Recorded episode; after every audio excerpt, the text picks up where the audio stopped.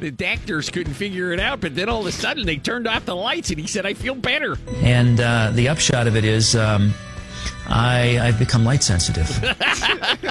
so, and it took me almost a year of going to the doctors to figure out it was the light that was causing me to be fatigued and causing my face to heat up. And uh, it was a it was You a nightmare like experience do. for me. Dennis says he's been to 16 doctors and they can't figure out what's wrong with him. I mean, I mean, I'm going to let that stand as a statement. He's like, we're gonna go on tour and make millions of dollars, but the light wussy over here can't get it together. Welcome to Styx in the Dark. He just comes out with one of those sleep masks.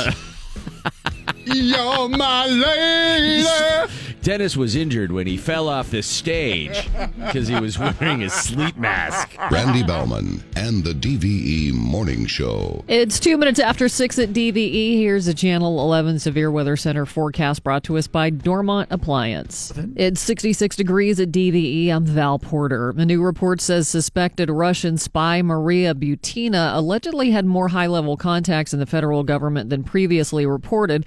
Reuters reports Butina sat in meetings with a Russian official and two officials with the U.S. Federal Reserve and the Treasury Department. The meetings reportedly happened during the Obama administration and focused on U.S. Russian economic relations. The meetings were organized by Washington think tank, the Center for National Interest, which in 2016 petitioned President elect Donald Trump to ease tension with Russia. Court filings last week accused Butina of offering to trade sex for a job at a special interest organization. A new study says replacing vacant lots with open green spaces can boost happiness.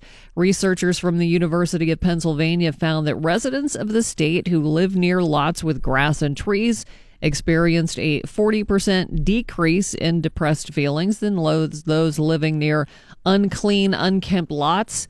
They also experienced about 60% reduction in hopelessness, worthlessness, and other poor feelings. Oh, man. Researchers say the findings prove that simple, cost effective structural changes like greening lots can greatly impact overall mental health in all neighborhoods. There was a, an apartment that I had, like one of my first apartments as a young adult. Me, my brother, and my sister all lived there. It was in Swissvale. And I just drove by the house this weekend uh, where the apartment building was. It's condemned. And they're going to rip it down. And they're probably not going to build in that on that spot because it's not a great neighborhood. I mean, that neighborhood never turned the corner.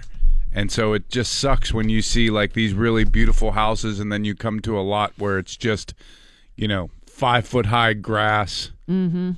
So that's that's an awesome project. In Minneapolis, Minnesota, 13 year old Jaquan Faulkner opened up a little hot dog stand in hopes of raising money so he could buy new school clothes.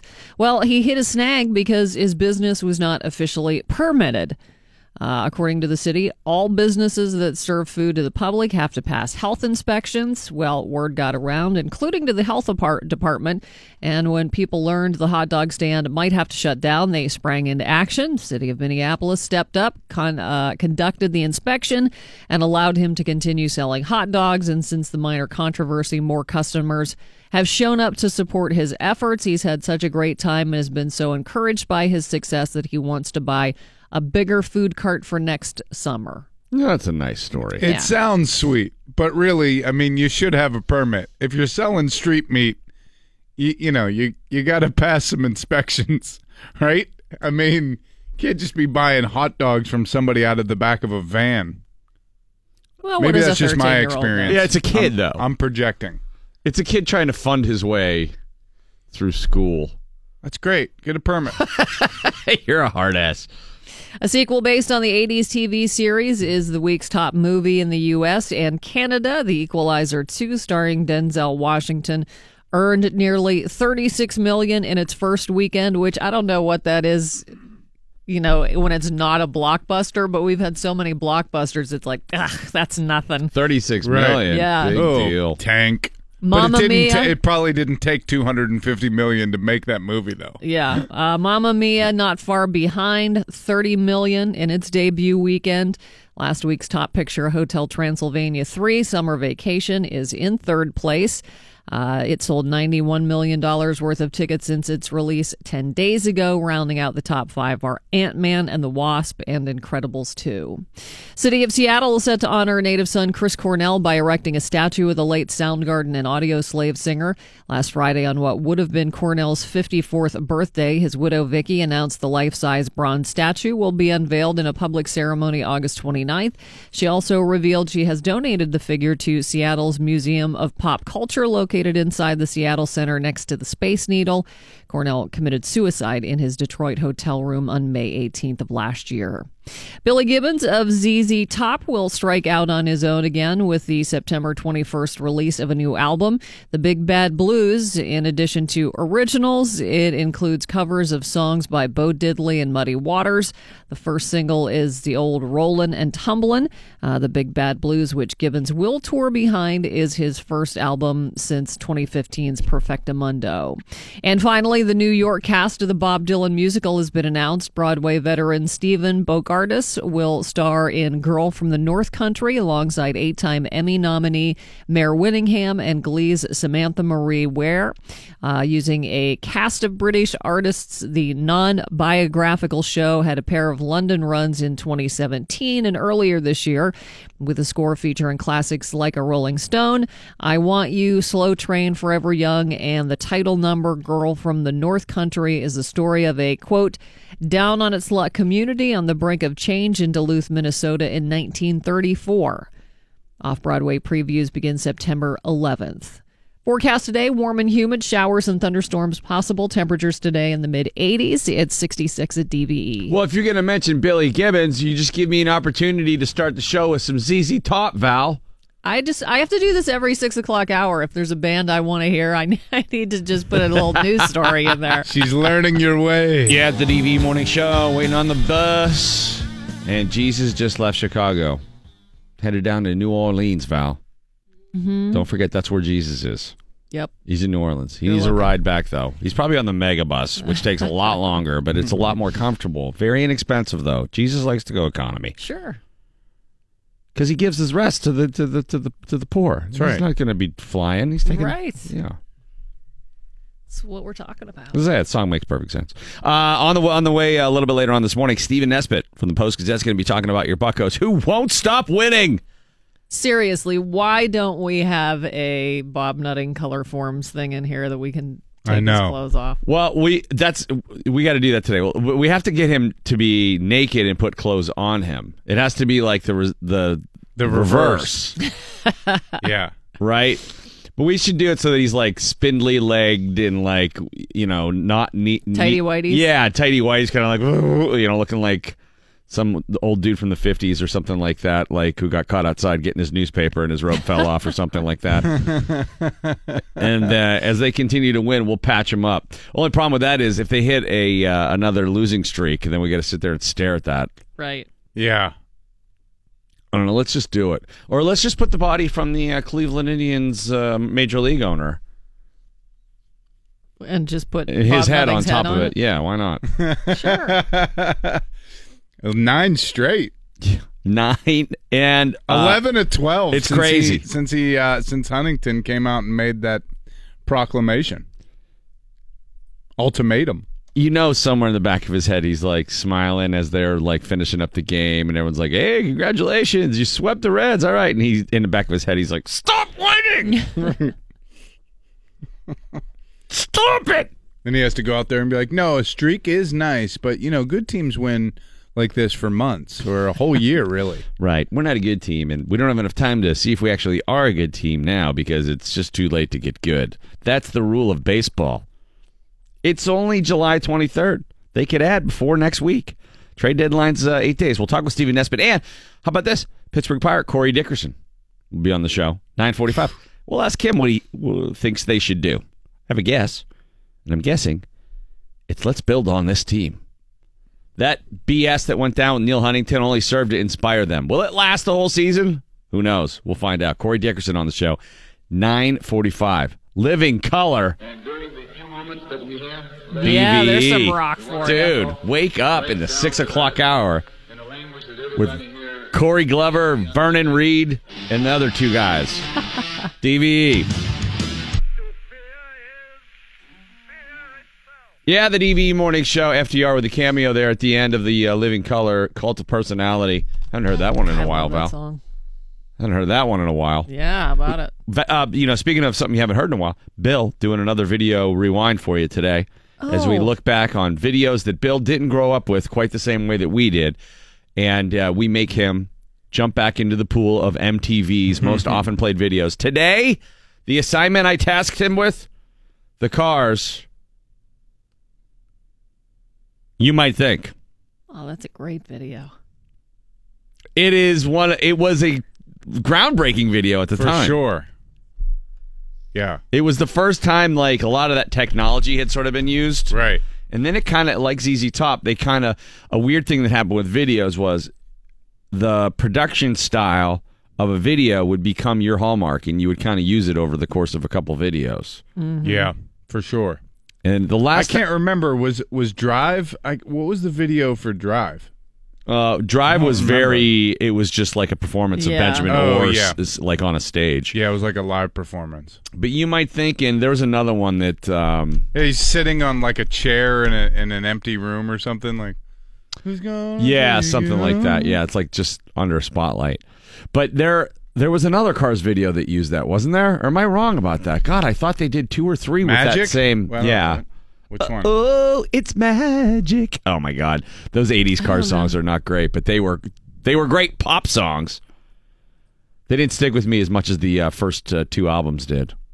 The Cars first album is awesome. It's like a perfect album. I'm trying to think of what other videos had that kind of effect. I mean, there were a lot of videos were doing Hello again. that kind of thing. Hello. Oh, God, I don't even remember the video. for that. Hello again. Remember that stupid song? Yeah. stupid song that sold 8 billion records. Remember that? Remember that thing that bought him like three houses? Stupid. He and Paulina Porizkova just got divorced. Shut up. I It didn't was think they'd right. ever yeah, get it was divorced. right this year. after the induction. Oh, Yeah. no way. Ric Ocasek and Paulina Porizkova, which was the most mismatched hot, not hot marriage in the history. They must have been. That must have Uh. been thirty years. yes. I mean, I'm I'm gonna I'm gonna suggest another couple that was together in my research for this: Mutt Lange and Shania Twain. Oh yeah, Mutt Lange, not a good-looking guy. Shania Twain, one of the all-time greats, Absolutely and he put her on gorgeous. the sexual shelf. That, which is to say, that doesn't uh, that didn't come out the way I wanted it to. Magic is not a video like you might think. It's not. It's just a regular video. All right, well, I stand corrected. Never mind. But Mutt Well, no, Lange, they they influenced everybody doing movies going forward. he's done his research. Mutt Lange, when he's married to Shania Twain, they joined a religion where you didn't have sex unless you procreated, and then they didn't want kids, and so they just did not have sex. I'd be like, "Can we spin the wheel and get another religion, please?" Because this one does not fit our needs. Why did the cars break up? Um, I don't. Uh, Benjamin Orr died. Well, he died way later than he died 12 years after they broke up. They broke up in 88. Bill did all his cars research. Um, then why don't you know why they yeah, broke up? Bill. because because not I mean I I wasn't trying to get too deep. It's I wasn't like I was just picking up information along the way. I wasn't like Did you watch a pop up video? no. Oh yeah, No, I did. you know, I was looking. I always look for the first thing I look for is, do they have a behind the music? That's really what this is. Like Bill's pop up video, but Yeah. he's like didn't know about it before. And then they don't. They don't have the behind cars, the music. Cars do not have a behind the music. There's very little that they did together as a group, like documentary style. They have a well. There was a decent bio for the Hall of Fame induction for the Rock and Roll Hall of Fame induction. Yeah. but it was by no means like a true behind the music. All right, we we got to take a, a break here. Come back, Mike Prisuta. Will have your sports. The Buckos just keep on winning. DVE Sports. Mike Prisuta with your sports right now on the DVE Morning Show. Welcome back, Trev. Nice to be back. Sports This Hour brought to you by Xfinity from Comcast. The Pirates have stumbled upon a winning formula. Get good starting pitching, get better relief pitching, and hit the ball over the fence. It worked all weekend in Cincinnati, including again yesterday in a 9 to 2 win that completed a three game sweep of the Reds.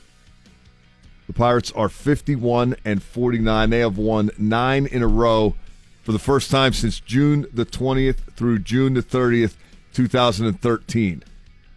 That nine game winning streak also ties the Mets for the longest in the National League this year. The Mets won nine in a row uh, from April 3rd through the 13th. I don't think they've won nine games since. Pirates are back over 500 again for the first time since they were 31 and 30 on June the 6th. And uh, overall, they've won 11 of 12 and 15 of 23. Rip off another piece of bow tie.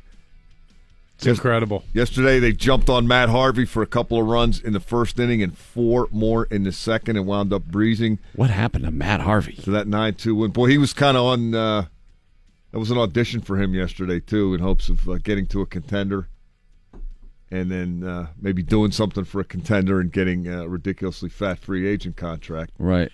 Didn't work out so well for him. Three and two thirds, eight hits, eight runs, all of them earned, no walks, and two strikeouts. Ivan Nova went six and two thirds, five hits, two runs, both of them earned, two walks, and two Ks. Gregory Polanco hit his 17th home run. Corey Dickerson hit his 11th and his fifth in the last four games. He's homered in four consecutive games. Four straight. Starling Marte is 15th, and Sean Rodriguez is fifth and his second on the weekend since coming back off the DL. Sean Rod. When he starts playing, something's going on. Bell's hot. Sean Rod's hot. Everybody's hot. Add to this team. Everyone's nervous. Dickerson has taken to the leadoff spot like he was born to hit leadoff. He's hitting for some power now too. And uh, oh, by the way, the bullpen in Cincinnati for the three games, eight and two thirds innings, six hits, no runs, no walks, thirteen strikeouts. That is a winning formula. Just as exact words I was going to use. Winning formula, yeah. Mike. Is it sustainable? Well, we shall see. Do you think they'll add? I mean, I think at the at the very least, this team has deserved like deserves not to be taken apart and Correct. sold off. I would agree. Uh, Neal Huntington uh, on his radio show yesterday said, "quote We would love to add Bill." He didn't say Bill, but I'm throwing that in because we're talking here. right. No, Um, I, I figured that. Uh, Quote, if there's uh, something out there that makes sense and makes us better, we're absolutely open to that. And then Huntington went on to add, one great two week stretch is awesome, but the playoff teams play really good baseball for months, if not the whole season. And yeah, I'm with you. I, I don't know that they're uh, enough of a competitive horse to bet on by adding and risking future components to do so, but certainly what they have now seems to be working. Uh, right now, they have enough starting pitching. Right now, they have enough bullpen. Right now, they have enough bench. See what happens. Because in the offseason, you're going to have to think about Mercer and, and Harrison and And whether, Dickerson. whether Cervelli's ever going to catch again with the the concussion issues, they're working him out at first base. He says he wants to stay at catcher. Nova, right? Isn't Nova coming up on his Yeah. last year? That you know, that's uh, deal with that stuff in the off season. Deal with the deal with the season now because, uh, like it or not, the Pirates are competing. If you hear these words, you know we would have liked to have added, but the reality of it is we just didn't get people out to the ballpark in the beginning of this year. We Oh, didn't my have God. the revenue to, to get it done. We needed to uh, not delude ourselves, have a fire sale, and just rebuild from the ground up and hope that our great pirate band face, band, pirate fan base, not band face, though they might band no, faces I think that that would, yeah. our pirate fan base will show up and they'll be there from from the get go as we rebuild yet again. This is uh how many rebuilding five year programs have there been since Cam Bonifay? What year was that? 1994 or something like I, that. I haven't heard it phrased exactly that way in a while. Uh, here's the reality: as, as Neil said a couple weeks ago when he issued that uh, four and four isn't going to cut it declaration, and they've gone on a tear since. He said, uh, you know, at that time, optimism is faded into reality. The reality right now is they're eight games behind the Cubs and in third place, just the Brewers between the Pirates and the Cubs. But uh, the the more eye catching number is the wild card race. Uh, the Pirates are now four games behind Atlanta, which has the second wild card, and uh, only Arizona and Colorado are are between Atlanta and Pittsburgh. They were six days ago. So if they can keep this up, the deadline is the 31st. They've got three in Cleveland tonight, tomorrow, and Wednesday afternoon. Those will be challenging games. Yes. And then they've got the Mets four at home over the weekend. But the the, Mets the are- die is already cast at that point. They're not going to sit around and wait to see if they can beat the Mets right up to the deadline. Well, but they- you got an off day, and then you got the deadline. So, in fact, they could. the deadline is next Tuesday. Yeah. And they'll be done with the Mets on Sunday. I don't know. I, Oh, I, I think the die was cast when he said that optimism has faded to realism. Well, let's put it this way: if they would, uh, you know, this Because that's quite a thing to say. Cleveland's going to be challenging. Uh, do you get two out of three there? Do you get one out of three and then take three out of four from the Mets? I mean, it's already start- improbable. They've already gone 11 to 12 since he said that. Do you start So, selling off pieces if you're two out in the wild card race? And if you do, how do you, you can't. possibly No, you that? can't. You can't. When you say that you don't have optimism anymore, you are saying we're done. I don't care how many they win. It's over. They're selling pieces off. The general manager doesn't go out and make that statement unless they've already made a business decision. Well, I don't know. I, I think that's uh, If- Why if would you that- say it otherwise? to motivate the team. Oh, who gives a rat's ass what the general manager's saying in the press in the middle of a, losing streak? That's not going to inspire anybody. I don't think. Well, if the if the team wants to stay together, if the team likes the team, if the, you know, if the players like one another and they think they have potential, then they're going to maybe get it in gear. Maybe I just don't see. I that don't. as- I don't think that's why he did it either. I think he was. I think he was greasing the the track for. What was It was it was For what public was- relations. Yeah. what he thought was inevitable because nobody thought that they would win like this. Hey, just to get everybody comfortable with the idea, uh, we might need to give you a big shot in the ass. Here's here. pretty much what's coming. These Right. guys aren't as good as we thought they were individually and collectively, and we're going to start over or try again a different way. right. Right now, there's no reason to do that. So we shall see. Uh, Trevor Williams against Corey Kluber tonight in Cleveland. Joe Musgrove against Shane Bieber Tuesday, and then Wednesday afternoon, Jameson Taillon against Trevor Bauer. Val's got news coming up top of the hour. Valerie. Uh, bad news for guys who have a lady with a dog. We'll talk about it coming up. It is the DVE Morning Show. Our Be Like Mike contest is going on right now. You can go to DVE.com and register to be like Mike Prisuta at Steelers training camp. That's right. If I could be like Mike, well, you now you can be like Mike. You'll live the life of a uh, of a uh, hardworking Veteran. veteran sports writer on the beat at Steelers training camp, St. Vincent College in Latrobe. You get two sideline passes, so you get to take a cub reporter with you. Your own uh, little It's amazing. Jimmy Olsen. Yeah. Uh, you get two sideline passes for the Steelers afternoon practice on Wednesday, August 1st at St. Vincent College in Latrobe. You get a $100 gift card for the Steelers Pro Shop, $50 gift certificate for Sharkies, where the Mike Prisuta training camp show is going to go down on Wednesday night. You'll probably be a part of that. I won't, I won't go so far as to say you'll be his co host, but you'll get to take part in it Hang with the boys. and uh, you get a hotel uh, room that will be decorated like Mike's dorm room at St. Vincent College in Latrobe. Plus, you'll get the wardrobe: cargo shorts, Steelers uh, golf shirt, Michigan State hat, USA hockey jersey. The room will have like a Springsteen poster on the wall.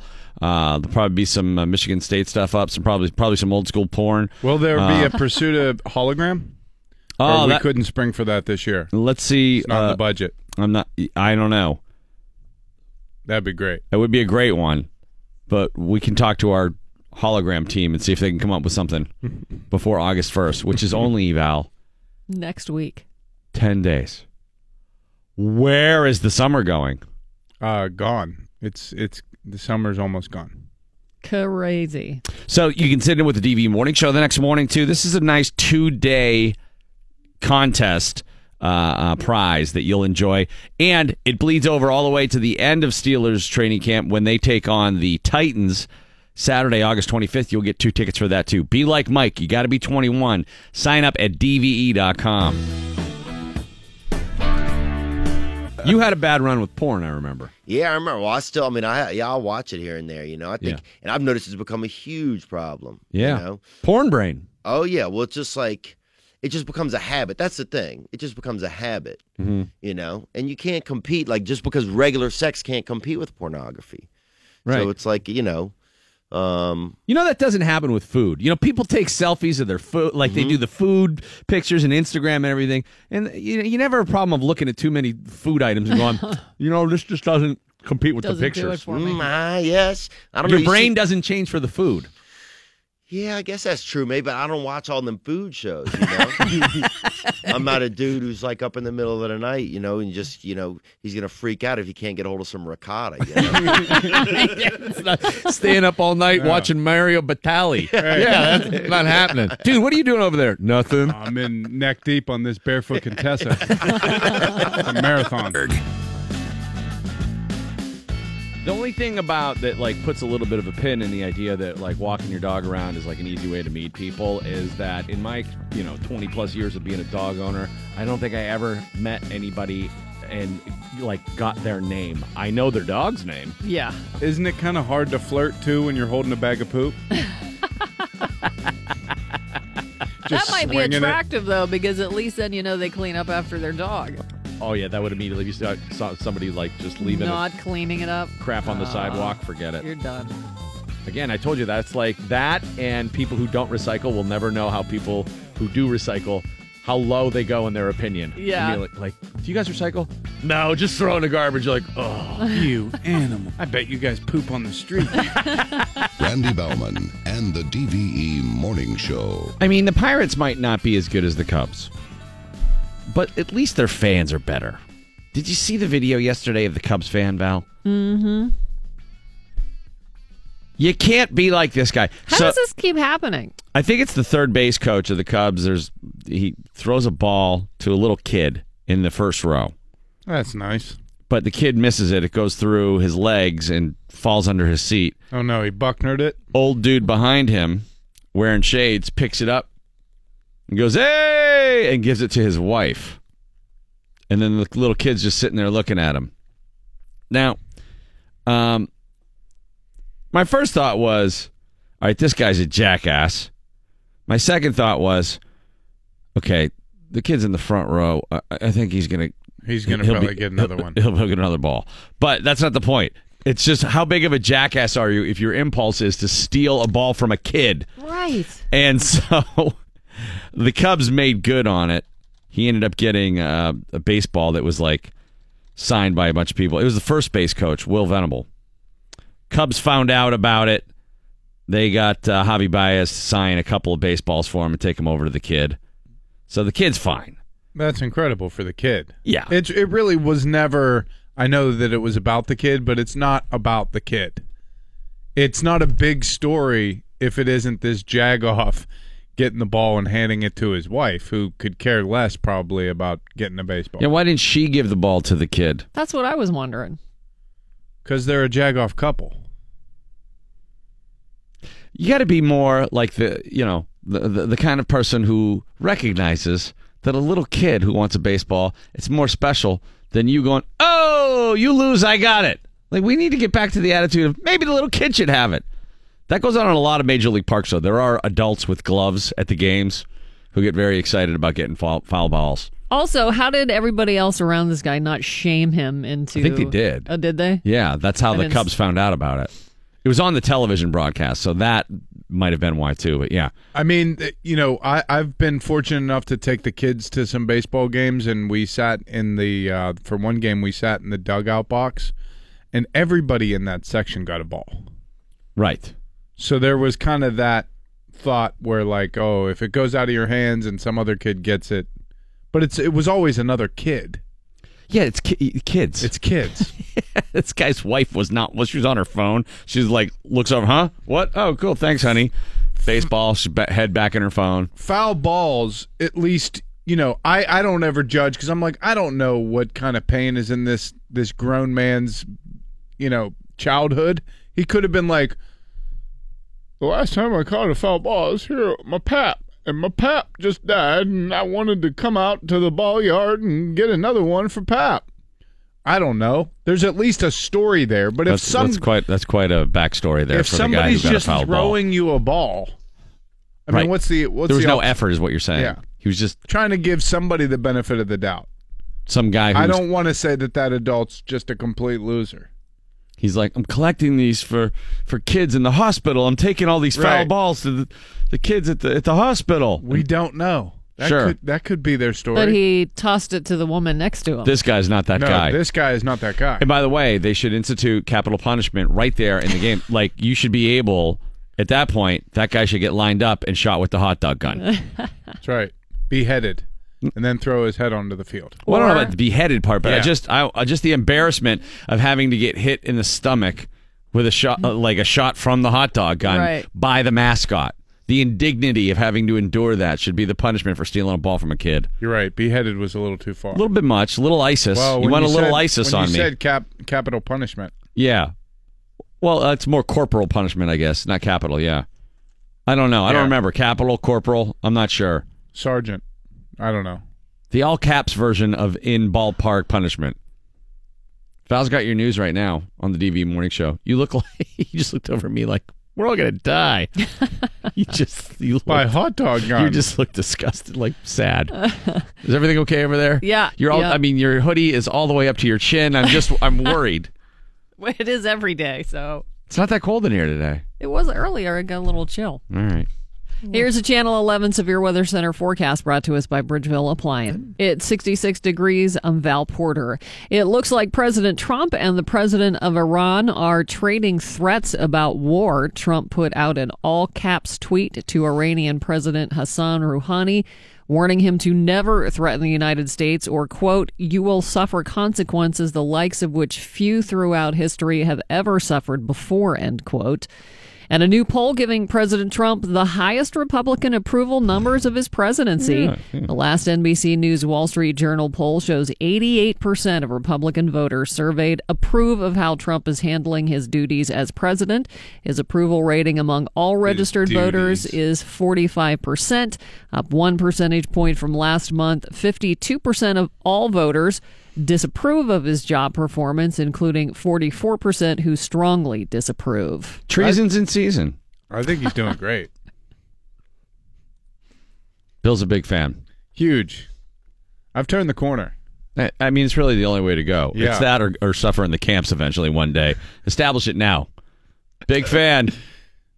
I love our dear leader. Dear leader. He's great. I just wish I could say nice things about him while Ivanka clapped nearby. Like, have you seen him do that at those business summits? He goes around and makes CEOs say great things about him. I have not They stand up and just, you know, orally, uh, uh, you know. What Uh, year what? is this from? This is like Friday. This has Oh. been happening. Oh, I and Ivanka stands he was- behind him and claps after they say nice things about him. I, I remember the video of like he was at a cabinet meeting and the cabinet members Yeah, were they all had to suck up to about him. how fortunate they were to work for him. Yeah, he does this now at like or- business summits now where people stand up and go, Thank you for those tax cuts so I could buy my third yacht. Well, You're the greatest person ever. that's probably genuine from those people. Yeah. and then Ivanka stands back there. I mean, I honestly, I could go for that. You know, Your just third like yacht? One, no, one Oh. or two days of just uh, having like everybody you work with go. Dude, you should make you you have great a they are. you, you could get your kids to do that for you on a daily basis. Just I have your kids to. tell you how great you are. Dad, you're All right, great. Let's go around the room. Tell me in great detail, specifically, what is it that makes me so great as a dad? And then Serena can clap when they're done. yeah, I love it. Officials say more than two dozen people were hurt after two charter buses crashed in downtown Pittsburgh yesterday. Officials say the buses were carrying ballet students going from Chatham to the Gateway Clipper. It's reported the second bus rear ended the first, causing those 28 injuries. A rare and deadly mushroom is being studied in Colorado after popping up in someone's yard. It's known as the destroying angel mushroom and has only been found in the state um, a few more than a half dozen times previously after turning up a week and a half ago in Aurora, Colorado. The mushroom isn't dangerous to touch, but the poison it contains attacks the liver when it's eaten. The Denver Botanical Garden now has it and is conducting additional research. Where the hell did it come from? And how do you know? Oh, that is the destroying angel mushroom. I don't know. That sounds like a Slayer album. It sounds like somebody that's eaten a lot of magic mushrooms and has an idea that now there's evil ones as well. We've had so many mushrooms in our yard this year. I guess because it's rained so much.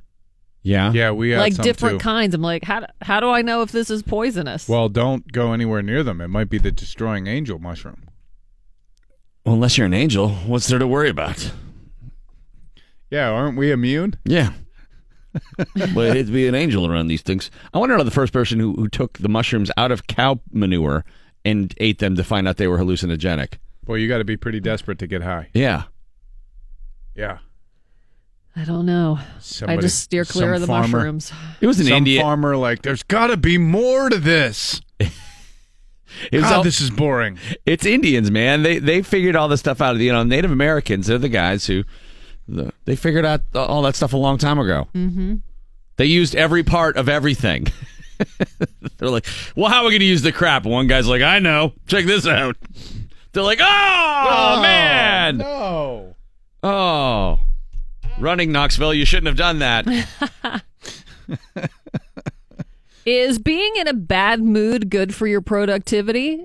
Apparently so. That's what research and, researchers in Canada determined. They found that when people were unhappy, it helped them focus, manage their time, and prioritize. But there is one catch. If you're the kind of person who gets pissed off and then you can turn that bad bad mood around and feel happy again pretty quickly, then it's not going to work for you.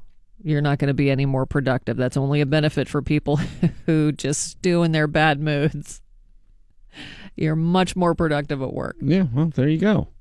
People are just being productive. Ladies, do you prefer your dog's company to that of your partner? According to a new survey by Purina, lots of women do. The survey found 50% of female Come dog on. owners say they would rather spend time with their dogs than their partner or family members. That's a problem. Dogs have really benefited from uh, people uh, being divided. I think in this country, the dogs have really been the beneficiary of a lot Yeah, they of. don't give opinions. no, they just sit there and people are like, "You are the best." No, you are a good boy. You haven't said anything to piss me off today.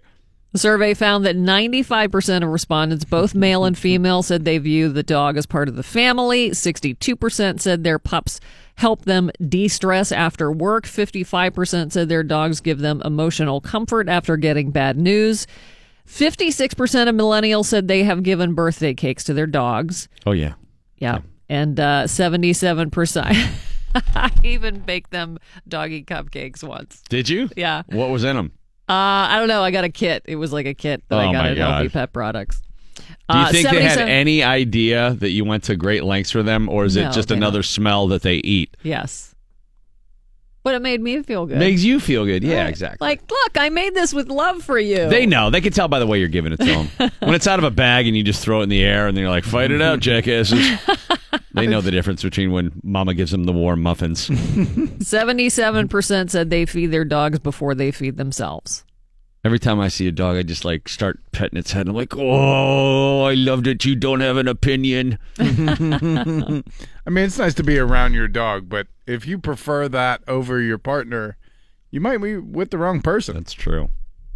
An opera based on Pink Floyd's 1979 album The Wall is making its U.S. debut in Cincinnati.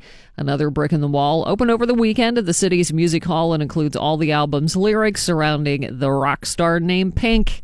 The opera first premiered in Montreal last year is scheduled to run through July 31st in Cincinnati. Blackish star Anthony Anderson is under investigation for allegedly assaulting a woman. The blast reports someone told the LAPD earlier this year she was assaulted by Anderson in 2017. She claims it took place when they met up to discuss business opportunities about a year after meeting at an event she was catering for him. The LAPD said Anderson is a suspect in an active investigation but did not say what for. Spokesperson for the 47 year old says he unequivocally unequivocally disputes the claim and has not been contacted by police. Warm and humid showers and thunderstorms possible mid 80s for the high today. It's 67 at E. DVE. Well, Val, if you're going to mention Pink Floyd The Wall, I mean, I have to play something from Pink Floyd The Wall. Yeah, the DV morning show. Every time I hear the end of that, I want to hear Cindy Haslett yelling, He's behind a garage smoking pot. Pink Floyd's mother there, which uh, it seems more poignant than ever. It's the DVE morning show. Uh, congratulations to the new uh, mayor of Picklesburgh, Joe George. That's right. It was uh, the Picklesburgh Fair going on all, all weekend. That thing is huge. I cannot believe how gummed up downtown was this weekend as a result of the Picklesburgh celebration, man. People were everywhere. They closed off all the streets. They had like a pickle race. People love pickles. Were pickles racing? I don't know how that went down. I think it was actually like a. Oh, God. I think it was like a downtown like short, like Like a- three k or something Yeah. like All right, that. guys, take your pants off. Let's race. It was like a sprint. I think. I don't know. Wait a second. This is gross. Yeah, it was impossible to get around, but uh, Joe George is the new mayor of Picklesburgh. He uh, beat three other men and one woman in the finals, gulping a 32 ounce jar of pickle juice in 6.06 seconds. Is it that good for you? Oh God, I don't know, but I it mean, has maybe- to I'm gonna Google that. disgusting. I think it, it's like post workout. A lot of people are doing like post workout drinking pickle juice. Really? Something about the electrolytes, Bill. God, I'll throw up all over everyone. That said, a new Picklesburgh record was two full seconds faster than last year's overall winning time of 8.34 seconds. Well, who can forget that? Uh, it feels pretty good, actually, Mr. George said after his victory, which earned him the title Mayor of Picklesburgh and $500. A little bit salty, but it's good. Now, there was a little bit of controversy Uh oh. Oh, because another guy, Brian Shulio of Uniontown, he complained. He said, I feel like he had more juice in his jar at the end. They didn't look at that. I had nothing. yeah, you got to finish it off. He was pissed. I would be too. Yeah. Especially if I just chugged a bunch of pickle juice and didn't win anything. The good for your judges had to consult a video replay to declare the winner. It- it, uh, We're it- even establishing replay. That and was the- pickle juice drinking. That was the second round, I guess. All right, th- that that didn't happen in the final round. That controversy happened in the preliminary round. Oh. Oh, So it wasn't in the finals, but in the preliminary round, they had to consult the video. Man, I wish they would just leave it up to the human element. You know, we That- can't go to replay. that's true. He he lost. I'm that, a traditionalist when it comes to pickle juice drinking. this is from the the Post Gazette reported that. That round was razor close. The judges had to consult a video replay to declare the winner, but he came up short again, this time to Cassandra Forsyth of the South Hills. Miss Forsyth, who downed her jar of juice in 8.3 seconds, said she didn't have a strategy other than to, quote, use two hands and go for it. Whoa, it's aggressive. I should just, Val, you should get a t shirt made up that just says, use two hands and go for it.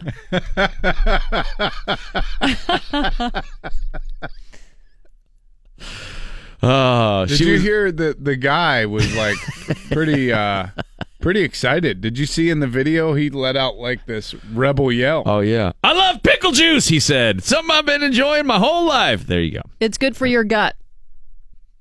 All right. So is apple cider vinegar and that tastes atrocious as well.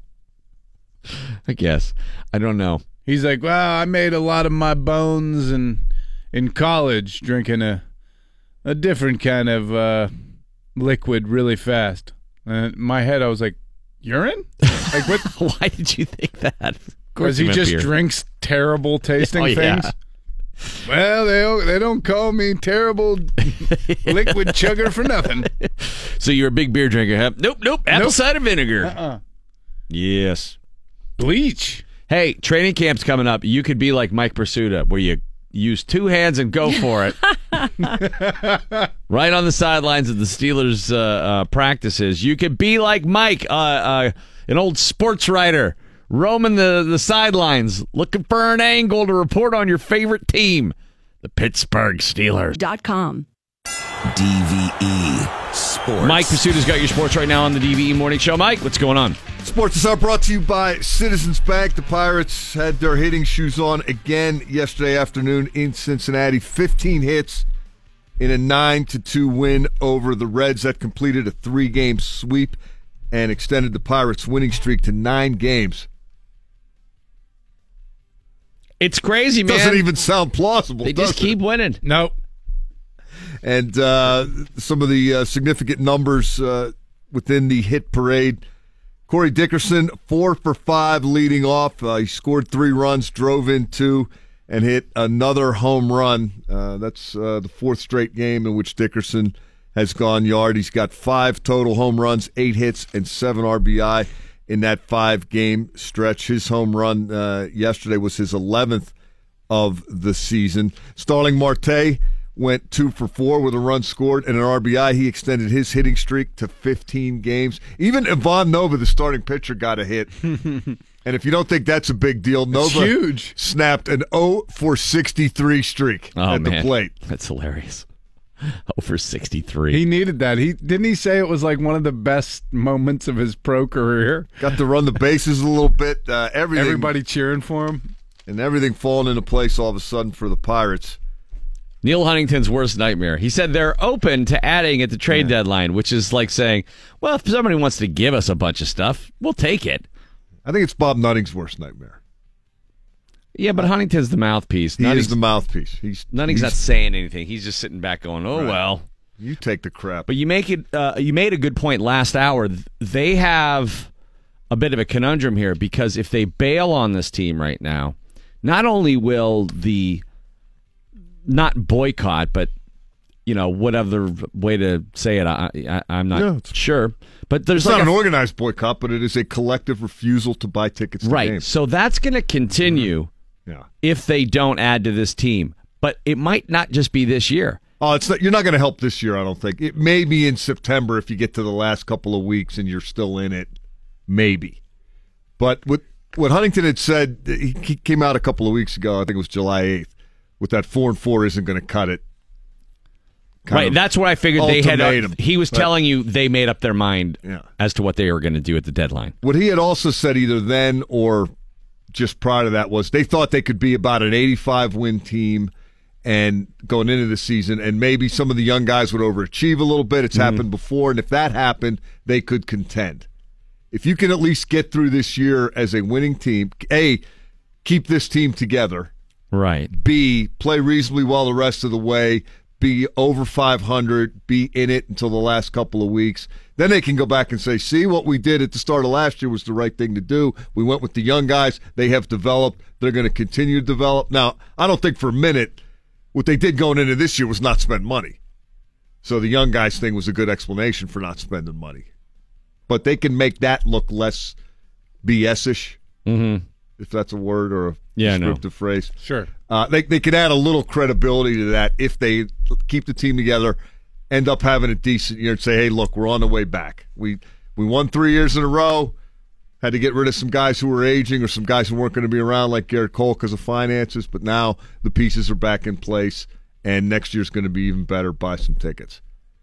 If they start."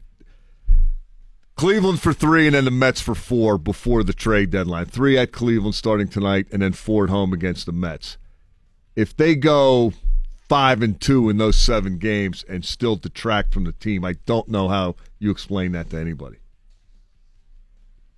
I, I, I, I- can't I find think it the credible. team, at the very least, deserves to stay together for Yeah. the season. I think what is going to end up happening is they're not going to add. They're going to sell off some stuff, and they're going to say, "Well, you know, look, we just didn't have the fans turn out this year to be able to justify Oh. Spending if they, money." If they do No. that, they are. they already have said that. They, if they do it again, they're cutting their own throats. I think.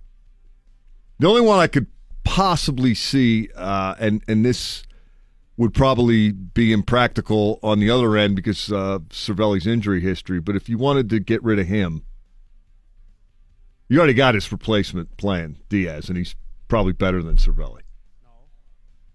And Cervelli's getting concussions all the time. You don't even know if he can catch anymore. Happy Tuesday. It's No. So I could, It's I, Monday. I could see that type of move being made, and it, it's not like you're pulling the plug on this year. But Right. uh, let's say they trade Jordy Mercer for junk. What's what's Jordy Mercer really going to get? He could help a contending team as a bench guy, right? He's a decent big league player, Mm-hmm. but he's your starting shortstop. As as we speak now, the so what you're saying is return on that is not worth no, not when you're four games out in the wild card. right. Because whether they wanted to be or not, they are contending. Now, eight games behind the Cubs, third in the division. Mathematically, you're in it. I don't. I don't know that they're going to beat out the Cubs. But uh, the wild card thing's a completely different story. Atlanta's got the second wild card right now. Atlanta is a team that a lot of people think is overachieving this year and has begun to correct a little bit back the other way. Then it's Arizona, a game behind Atlanta, Colorado, a game and a half behind, and the Pirates, four games behind. That is not uh, an unreachable star. Trevor Williams against Corey Kluber tonight, uh, the first of three in Cleveland. Francesco Molinari wins the British Open, uh, the first Italian to win a major. He fired uh, a two under, 70 in the final round yesterday. He wins the tournament at eight under, eight under, a couple of strokes ahead of a host of players who finished six under. I have a new uh, favorite golfer though in the wake of the British Open. That would be uh, Tiger Woods? Eddie Pepperell, who tied for sixth at five under with Tiger Woods. But Eddie Pepperell's a 27 year old Englishman who emerged from Saturday's third round figuring that he was out of the tournament. He was frustrated by that development, so he did what a lot of us do when we're frustrated. Got hammered. He drank. Then he went out and shot four under yesterday. That was the best closing round, four under 67. And he admitted, uh, quote, I was a little hungover, I won't lie. Said, he I got to do that more often. said he was drowning his sorrows the night before because he thought he was done. Playing hurt, man. I love Sometimes this guy. Sometimes it's good to play play guilty. I love this guy. And uh, if you're following the uh, star-crossed career of Johnny Manziel, he has been traded up in uh, Canada. The Hamilton Tiger Cats, after not playing him, have dealt him to Montreal. How happy is he to go from Hamilton, Ontario to the bustling metropolis of Montreal. Montreal? Yeah, I've actually been to Hamilton. There's not a whole lot going on. I know. And Montreal is the greatest city. That dude Better, is going to get it's lots. better of- than Hamilton. yeah. Definite upgrade. And both are better than Cleveland. So I Wonder if he he's is moving up. I wonder if he's reading that British Open guy. Says, "See, everybody's getting drunk." How about the return of Tiger though? The Oh, that was great. the Just- ratings, even with the uh, time difference, pretty big.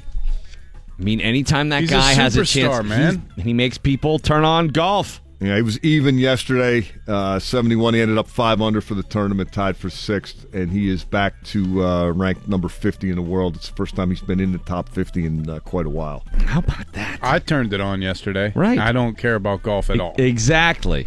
But when the red shirt's out on a Sunday, I'm in front of the tube. Uh, I'm watching Eddie. Eddie's my guy. The rest of the Eddie is going to crash and burn. Trust me. Is it- well, Does he smoke? you know, Remember uh, who's that guy? Angel The something. duck. Oh my god, he used to burn tar bars all through the course. Hilarious. He won at Oakmont. A- is it was it uh, Cabrera or who, what was his last name? No. can't remember. Damn it, I'm I remember blanking the on it. duck part. Yeah, the duck. Just throwing lung darts down all over the course. That's what most people do when they golf, right? They drink or they smoke. It's just the funniest though to see it, it the pros. It was Cabrera. You know? Yeah. I was a Angel little Cabrera. hungover. I'm not going to lie. Wonder how that quote went over. They're all hungover. Those guys party all the time. Yeah, but they're not supposed to. You know, the proper British Open. You're not supposed to admit that kind of stuff, are you? Oh, I- yeah, I don't know. I mean, wasn't it in Scotland? I believe it was. Tiger was like, "Oh man, He's banged like, an IHOB waitress last night." he's like, you're hungover. I snorted three Ambien and drove my Tahoe into a telephone pole. And still was even par for the day. Yeah. Not bad for the young man. We're going to talk with Pirates uh, writer Stephen Nesbitt from the Post Gazette at 8.15. And Pittsburgh Pirates Corey Dickerson will be on the show at 9.45 this morning. When we come back, it's a video rewind. Once again, it's like Bill Crawford pop-up video. He didn't grow up with these videos, so we're making him go back and watch all these videos we were inundated with when we were kids. Today's video, the cars you might think. And uh, it was an epic video. Revolutionary. Yeah, changed the industry, as they say. All right, so uh, Bill will have that for you, and Val will have your news coming up at the top of the hour. Don't forget iHeartRadio all the time. Download iHeartRadio to your smartphone, to your tablet, and take DVE with you wherever you go, anywhere in the world. It's like uh, you know, just taking Pittsburgh with you uh, in your pocket. No matter where you go, download it today, iHeartRadio.com. It's the DVE Morning Show. Randy Baumann along with Bill Crawford and Val Porter. And Val and I were joking for so long about all these videos, and Bill had not seen them. And we thought, well, let's make Bill go back and watch all the videos that we have burned into our brain from staring at MTV when we were kids. And being that Val and I are about, you know, almost 10 years older than Bill, uh, you didn't get to see them quite the same way. No, and I need the same reference point as you guys because a lot of the times I'm just sitting here wondering what it is that you're talking about. Right. You basically want to make sure that we're not m- laughing at you. That's correct. and la- uh, w- laughing about something I want to be in on it. Whatever you guys are talking about, I want to be in on it. so this assignment for you for your uh, video review was the Cars "You Might Think." I gotta say, just uh, all these all these music videos, like all these songs, are still tremendously nostalgic for me. Like I didn't see the videos, but this is an awesome song from the '80s. 1984. And even though the graphics look like the guy that lived in the closet and Real Genius came up with them, um, it's an awesome video, and it's hard to believe that it was considered advanced at the time because it makes Zelda look like the Call of Duty. Yeah. But it was it was revolutionary because it was the first time anybody used computerized effects. Yeah, it's pretty. Uh, it, it was. It, it- you could not turn on MTV without seeing it back Oh, in the day. They played it every half hour. And it probably took forever, you know, for a bunch of computer nerds at the time. I don't know how they did it. You had to do it like analog with binary numbers. I have no idea how they. It, they probably spent five months building a wire, three dimensional sculpture of uh, Ric Ocasek as a fly. um, but yeah, it looks like it, it's kind of like an R-rated version of the Oregon Trail. Well, w- describe what the video's about, though. Like, what you do you think the video's um, about? them stalking uh, the the band and uh, specifically Ric Ocasek stalking a hot girl. Yes. Susan Gallagher, who's actually uh, she's in the Cobra Kai series on YouTube. Is she really? Yeah, I, I was looking her up and I'm like, what else has she been? Is she still doing stuff? And she's like, do you remember the first episode? How he's Johnny is like down in the dumps and he comes out from somewhere and and there's uh, a, a homeless woman that's like, hey, this is my beat. That's her. Come on. I swear to God. So she went from being the smoking hot chick in this video to a homeless person eating pizza out of a dumpster. Pretty, uh, pretty big fall off. Precipitous fall, yeah, from Yeah. Grace, where she was the smoking hot chick in the 1984 video. But uh, she looks kind of like uh, uh, the lead singer of the Go Go's. But Belinda Carlisle. it's so weird. I mean, he stalks her in 800 different ways in this video, and we're just supposed to think like, oh, that's okay. She's in bed, and he's like driving, to, trying to drive a car up the sheets. He's a fly. Yeah, he's, on the tub. Yeah. he's uh, yeah, he's he's on the soap. He's The fly everywhere. is the one I always remembered. I don't know why, but and he's in the medicine cabinet. He, I mean, look, this video actually won um, the first best video of the year for MTV. MTV Music Wow. Awards, first year, 1984. This is the videos that it beat out. This is just crazy to me. It beat out Herbie Hancock, Rockit, which was an epic Oh yeah. a pretty cool. I don't know if you remember that. It was just like Hell all yeah. like animatronic legs, just like dancing and stuff. And uh, girls just want to have fun. The police, every breath you take. Another Which- st- a stalker song, wasn't it? Um, yes, stalker songs were big in 1984. and and that video is not great. It's it's mainly just. Do you remember those glamour shots in the '80s where it would be like your face and then the side of your face, Yes. right above you?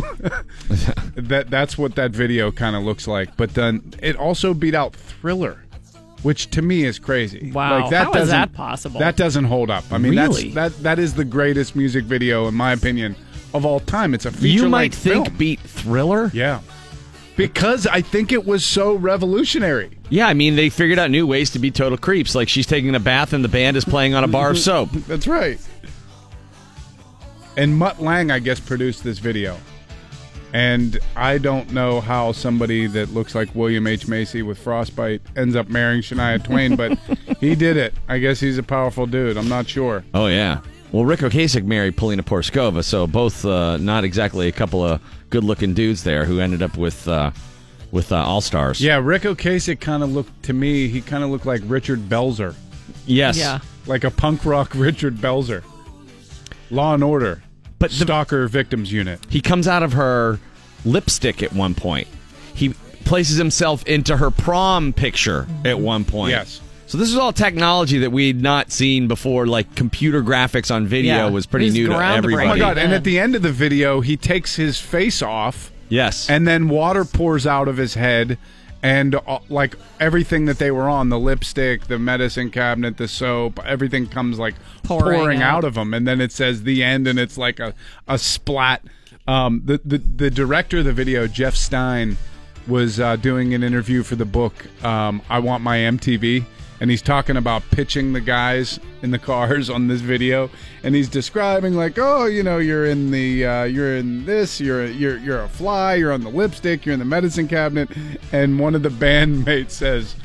Why don't we just perform on a turd in the toilet? Great idea. this sounds like a great idea for a music video. But it, I, I, I think it was pretty awesome. Yeah, he also yeah they have him as King Kong, and he picks her up in his hand, and then he drops her to the ground. Not very romantic. No, not exactly.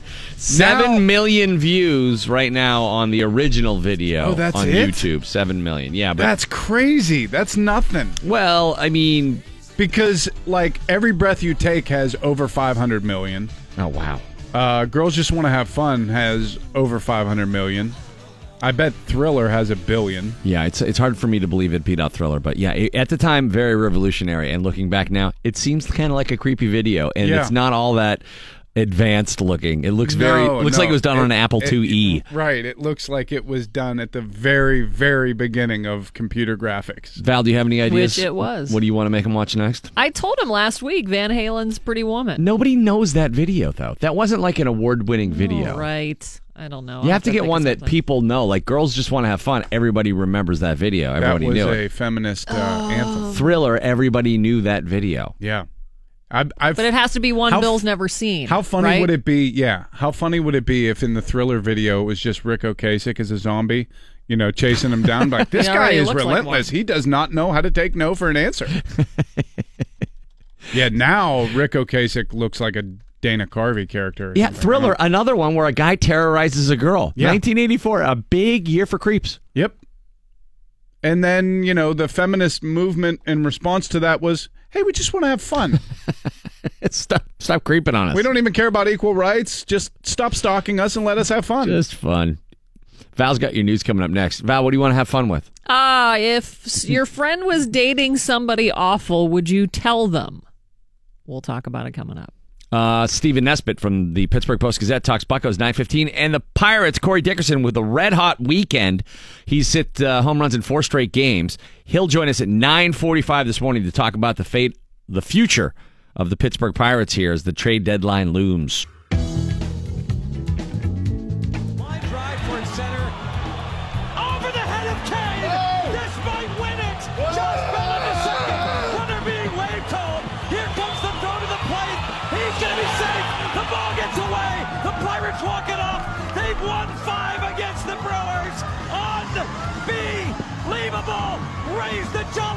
Jolly Roger in the rain. Enjoy the break. Can you believe it? Happy Sunday. Yeah. Greg Brown just climbs into a cannon and shoots himself out of it. Sing after the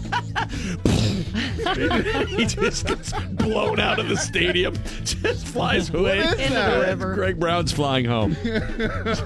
He's just screaming over the city the whole way. Ah! Enjoy it, Dormont! Enjoy the break! Randy Baumann and the DVE Morning Show. Well, he might have been screaming like that again yesterday. As the Buccos continue to win nine in a row now, and uh, they've only lost Fuego. one He's going to need surgery. Since Neal Huntington said, "Well, four and four is not going to do it." We're going to have Stephen Nesbitt from the Post Gazette on at eight fifteen. Corey Dickerson, who had a, monster weekend, twenty one total bases against the Reds. They absolutely destroyed the Red Legs this past weekend, and uh, we'll talk with Corey nine forty five. It'd be interesting to hear his tone, demeanor, as it were. He's been on crappy teams before, and this stuff has happened to him in the past with the Rays. This might not mm-hmm. be a crappy team. This might be a team you could build on. But is that what the Pirates are going to do? Stay tuned. Find out. 945. Val's got your news right now. What's going on? Here's a Channel 11 Severe Weather Center forecast brought to us by Dormont Appliance. It's 68 degrees now at DVE. Toronto police are not ruling out terrorism as the motive for a deadly mass shooting. A woman and the gunman are dead after that shooting last night in Toronto's Greektown neighborhood. 13 people, including a young girl in critical condition, are in the hospital. Toronto's police chief says the suspect traded gunfire with police before he was killed. A lack of life vests may have played played a factor in that deadly duck boat tragedy in Missouri last week. CNN reports none of the 17 people who died when the duck boat capsized and sank during a storm were wearing life jackets. 14 people survived. Apparently, there were life vests on board, but it isn't clear if anybody at all was wearing them. Investigators have recovered the black box from the boat. They say it will contain video and other data about the sinking. It's on its way to the NTSB in Washington, D.C. Have you ever done the uh, the duck boats? I did. Just Ducky. I've done that here in Pittsburgh. It's a really fun time. Yeah.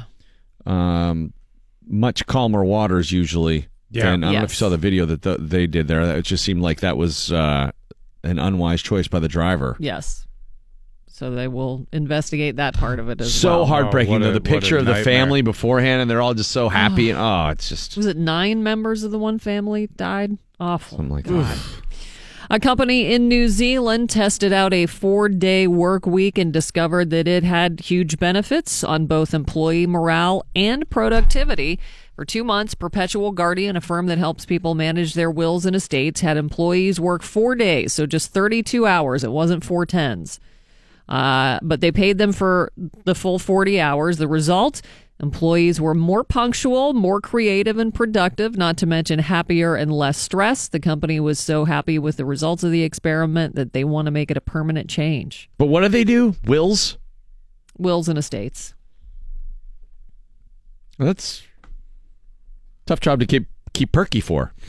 Yeah, probably. when you die, listen to this great idea I have.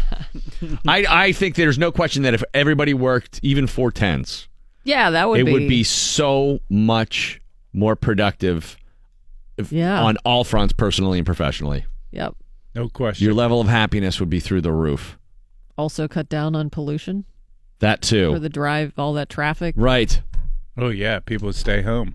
Instead, on that that la- that third day off. now when we get done working, uh, a lot of people jump in an Uber and drive until 11 o'clock at night and have three different jobs, two of which are the shared economy type jobs, you know, the gig economy. Spraying Aquanet out the car. Speaking way. of speaking of Uber, beware there's a new scam. Drivers are pulling vomit fraud. Because if, Ah. if you puke in an Uber, there's a hundred and fifty dollar charge. So drivers are claiming people have thrown up in the car there and even showing pictures Mm-hmm. and saying, "Hey, you you were so drunk you don't remember you threw up in my car. You owe, owe 150 bucks." You got to be pretty hammered to not remember you threw up.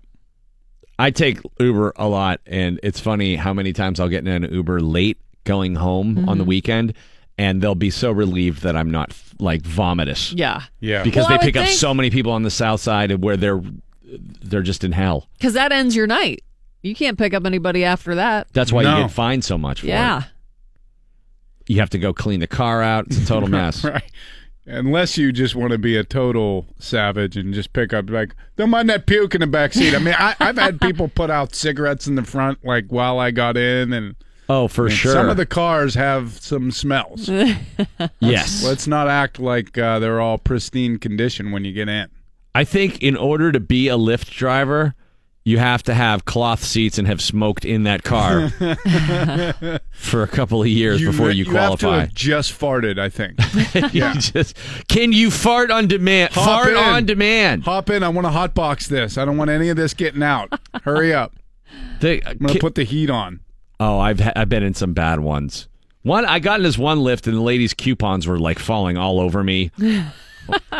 I'm like, did you think you were gonna go out driving today? She's like, no. You know what? I just had an extra hour, so I figured I'd see what was going on, and, and Well, look at- you know, see? your ride popped up, so I took it. Where were we going? We popped in somewhere where the guy who came to pick us up at your house didn't have the AC on, and it was like 95 Oh, I degrees. was going down to Comedy Fest.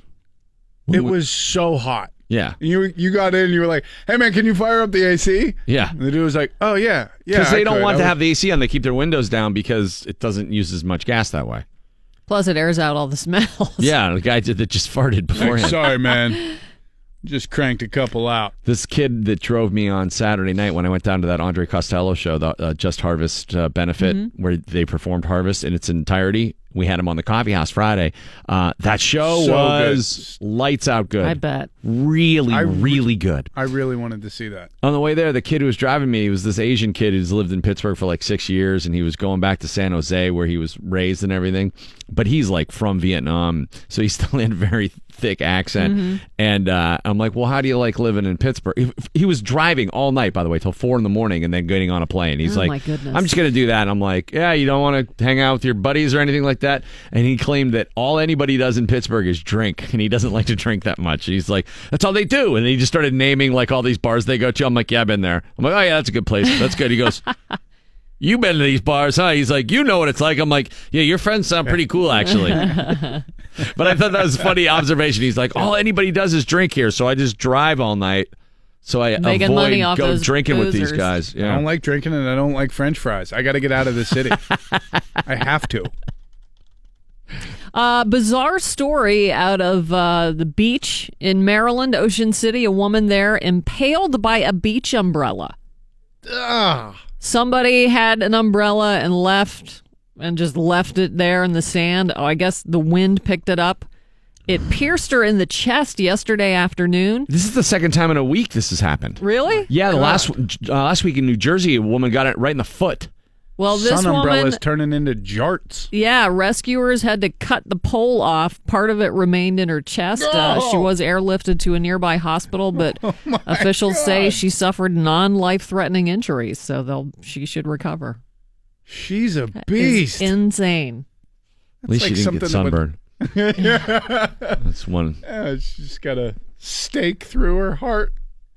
There have been many rumors over the years regarding the return of former Journey singer Steve Perry. These new ones may have some teeth. Reports started surfacing last week on social media via Perry News and fan sites, and even a tweet from the band Toad the Wet Sprocket. Uh, they posted a, a clip of Perry, who was reportedly rehearsing next door. Uh, so he sang with them for a few seconds. On Friday, Perry's official Facebook page posted photos taken this week in Hanford, California, in the San Joaquin Valley town where he grew up. It also announced that he'd been there for an interview with CBS Sunday Morning. That'll air on October 7th. And lastly, a fan site quoted a tweet from someone they say had music business connections that Perry's long awaited album, which was supposed to come out last year, will be out this fall. However, neither Perry nor his official Facebook page have commented on this yet, nor does any other confirmation appear to be available at this time. Now I thought he just was unable to sing those songs. Yeah. That his surgeries and the vocal cord problems through the years have rendered him unable to hit the high notes. And so he was at peace with them having moved on without the original lead singer. If he's trying to work his way back in, man, you got to be better than the guy who replaced you. Well, this says that, that he's putting a solo record out in the in the fall. okay. Maybe he's doing the Robert Plant thing where he's going to adjust. Maybe. Does he? Did he have like a restrictor plate put on like some of the cars so they can't go past a certain speed? I think that's just what happens. Yeah, is you get to a certain point and it, you know, it's just not the same. Like I saw John Prine at Heinz Hall on Friday night, another great show, by the way. Uh, and you know, his voice has been considerably affected through the years and uh, and his illnesses. But he still, because he had he had cancer, but he's still able to sing a lot of his songs there's just like a certain era that he can't really hit the the notes that he was able to at one time, but he could still kind of work around that. Steve Perry could probably do a bunch of Journey to- tunes, just not all of them. Not wheel in the sky. Maybe not. I don't know. Uh, you know, he might be able to do faithfully because that doesn't really get too high at any point. Sir Paul McCartney set to answer fans' questions in a Facebook Live Q&A session. In a tweet over the weekend, the former Beatle announced he'll be taking questions from students at the Liverpool Institute for Performing Arts and for fans worldwide at 9 Eastern this Wednesday morning. The announcement comes ahead of the release of his new album, Egypt Station, due out on September 7th. And Tom Petty fans are being invited to share their personal photos and footage for possible inclusion in a new official music video. The forthcoming clip will be for one of the next songs to be released from the upcoming career spanning box set, An American Treasure. It'll be available September 28th. The 60 song set will be released in multiple formats, including 4 CD, Deluxe Limited Edition 4 CD, 6 LP, and 2 CD packages Fans can submit their photos and footage on the official Tom Petty website. Uh, warm and humid, showers and thunderstorms possible today. Temperatures in the mid 80s. It's 68 at DVE. Stephen Nesbitt from the Pittsburgh Post Gazette joining us right now to talk Buccos. Good morning, Stephen. How are you? I'm doing well. I'm, I'm over here in, in Columbus on the way home from Cincinnati, where the Pirates really put a whooping on the Reds this weekend. And you know, I'm wondering that whooping they put on the Reds is that driving Bob Nutting and Neal Huntington and company nuts right now? Kind of like, would you guys please lose? no, I think I think more interest in the team is generated certainly when they win. I think they've they've made some believers out of fans this month. The players have at least, um, and and so I think any extra interest is good for them. They do have maybe harder decisions to make mm-hmm. uh, at the trade deadline here, but they're uh, I would argue they're good decisions they have to make. Uh, they're they're probably I mean in all honesty I'm sure we'll get here, but uh, they'll probably do a little bit of what they typically do. They maybe sell uh, trade a piece or trade a player who who has an expiring contract, pick up somebody who has a year or two to to help them next year. Um, but of course, we're always wondering which year are you going to go all in, and uh, this team is, is making an argument that this is a year to do it, uh, despite the fact that they're only two over 500. So you may have just answered my next question, but I'm going to sure. pose it anyways, which is when Neal made that declaration last week uh, before the break. Well, four and four is not going to do it, guys, and we move from optimism to realism. To me, that was a declaration of their intent, despite what was going to happen next.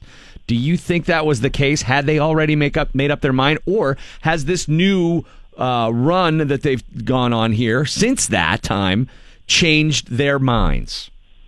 Um, I wouldn't say they entirely made up their mind. I mean, they, they may well have. I think they're pretty realistic that uh, the situation they were in then, I think it was eight games under 500. Uh, if they played baseball anywhere near that uh, for the rest of the month, then it only made sense to to to sell and not really even take a shot at that second wild card. Uh, but I mean, they they they have a hard decision to make now. So uh, as I wrote last night, I don't know that they're a team worth betting on now, but they're a team that's giving you some reason to believe. And so it's not something where they can come right out and, and trade Corey Dickerson, trade uh, every expiring contract uh, of any soon-to-be free agent, and just leave the team uh, sort of the, the skeleton that would remain of young players. Uh, I don't think you can do that to this team. So I think this probably leads them uh, to be much more likely to stand pat and maybe uh, do a little adding and subtracting, but essentially let this team have a fighting chance through August and September is, is what I anticipate happening. Mm. Stephen, two parter for you. It seems like everything's working now. What, what do you see as sustainable the rest of the way, and what do you see in the category of, wow, this isn't going to keep happening? Yeah, you're right. Everything, absolutely everything is clicking. The the the bullpen had been a real liability earlier this season, and, and the back end has been shored up really nicely by Edgar Santana, uh, Kyle Crick, and, and Felipe Vasquez, and uh, the lineup is was is absolutely on fire right now, and and I don't know how sustainable that is. I mean, you have this week you had Elias Diaz uh, as your cleanup hitter. I don't think anyone before uh, you know this month would have ever envisioned that working. Uh, but the top to bottom, it's, it's led to a lineup that, because of early struggles for, for guys like Josh Bell and Gregory Polanco, they've dropped uh, for a while. They dropped down the lineup, which has led to a sort of a one through eight that's that's pretty potent. Uh, so I don't know how long Corey Dickerson is gonna is gonna keep hitting like Babe Ruth, but mm-hmm. this week he certainly was. Sean Rodriguez, they they brought him back and put him in the lineup three straight games, and all he did was go six for twelve with a couple of homers. So I mean, honestly, I don't I don't think this this lineup will hit like this the rest of the season. But if it's anything near this form and the form they were in the first uh, month, 45 games of the season, um, that can be be you know do some damage. Uh, the biggest concern I think there is. Uh, in, in my mind, probably that starting rotation uh, has been really, really good lately, but it's it's far from a sure thing. These are some really young young players. Joe Musgrove doesn't have that many starts under his belt this year. Uh, Jameson Taillon seems to be coming into his own. Chad Kuhl is injured, and not even throwing right now, uh, which means Nick Kingham, another another young guy with not a whole lot of experience, uh, is getting starts every five days. So I don't know if uh, if first off, if any more injuries happen, you're really digging into the depths of your system to find a fifth starter, and uh, and we'll just see how you know how successful these guys can remain. It's working for now, but it's pretty hard to keep starters uh, pitching the way they are right now. Sounds like you trust those bullpen guys though. Rodriguez, Felice, Santana, Crick, maybe maybe even Glasnow. Yeah, no, I mean Glasnow is, is someone who um, who didn't really earn anyone's trust last year after coming up as a, a stud prospect. Uh, he, he's found a little bit of uh, maybe trust in himself or faith, faith in himself in the bullpen, and um, yeah, I mean, again, these are guys who I, I'm happy to happy to trust in in July, uh, but I don't know coming down the September run if that's something where you say, no, we we don't need to add anyone. Uh, we don't need to add a reliever, someone uh, with some veteran experience. Uh, you know, I think this team, the veterans on this team, would probably tell you there are a couple moves that need to be made if they're really going to make a run. Talking with Stephen Nesbitt from the Post Gazette right now about the uh, Buccos and their latest uh, run of success. All right, so back to your earlier point now with Neal Huntington saying he's open to adding at the trade deadline, and if they do indeed, as you uh, suggest, have a little from column A and a little from column B, add a little, uh, subtract a little, who's available and who do you think's vulnerable? Yeah, I mean, I think the the as far as vulnerable, I think there's always another spot on the bench. I mean, look at the look who they have right now. Even though they sent down Austin Meadows, they have Jordan Luplow on the bench. They have Max Moroff. Those are guys who are, uh, you know, nice nice young guys uh, who who could certainly have a future, but they're not uh, cornerstones of a of a playoff team right now. Uh, they could be replaced by by another bat on the bench. Uh, Sean, Sean Rodriguez very well could could not keep up his, his this week form and and uh, be replaceable and you've got uh, and you've got uh, bullpen guys. Of course, I think you can always fit one more guy in the bullpen, whether that means uh, you know less time for someone like Glasnow or what. Uh, uh, a more veteran guy in the bullpen is, is always going to be pretty helpful. And so, uh, as far as people out there, I think uh, I, I, can't really count down all the, the bench and bullpen arms. There are a ton of them out there on teams who are not winning. Uh, and the, the bigger pieces that would make him more of an impact, honestly, are, as a starting pitcher. Uh, that would signal the Pirates really making a push here. I think is if you go out and get a starting pitcher because they're not cheap. Even a guy who is a rental, uh, for as for as little as he'll pitch over the last couple months of the season, uh, they're expensive. And so you have Chris Archer, you have Cole Hamels. Um, those are those are a couple of guys who are out there and available, and don't really know how expensive they're going to be. Uh, but you, what makes you really wonder is after uh, three years of making the wild card and realizing how fickle that can be, uh, the Pirates didn't make it twice, and and you wonder if Neal Huntington thought in those two years, you know, let's not push just for a wild card because that ensures us almost nothing. It seems.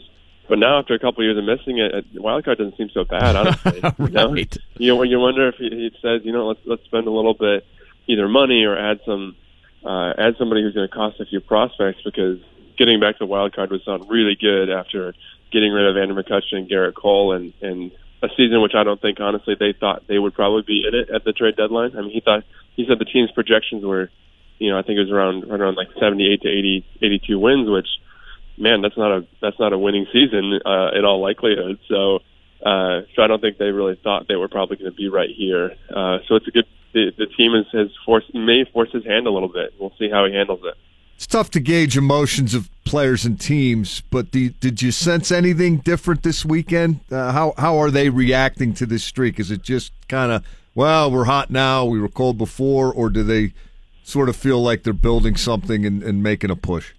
Yeah, it's a really relaxed team right now. It's it's uh, they're having a lot of fun, and I was had a long conversation with with Jameson Taillon about it yesterday, and he said, you know, I've been around this this organization for a long time. I sort of know how we work at the trade deadline, and, and he's like, honestly, I understand it as as um, you, you know, it always looks like next season is really strong for this for this franchise, and that's not saying that in a bad way. It's just that they have a lot of young talent, and you always hope next year you'll put it together. So you don't really want to mortgage that to to go for it this year. But um, you know, Corey Dickerson said too, like you realize as you get older that uh, it's all about getting there that one time and doing what the Royals did a couple of years ago is is squeaking into the playoffs and then running to the World Series, and that's what you'll talk about for the rest of your life. So at some point, you do need to, to cash in and say, you know what, this is a year where we need to do a little bit to, to help this team, and you never know what what, what group of guys is going to click. It could be something a little unexpected. So, um, so this is a team that they no one came out and said, you know, we demand that they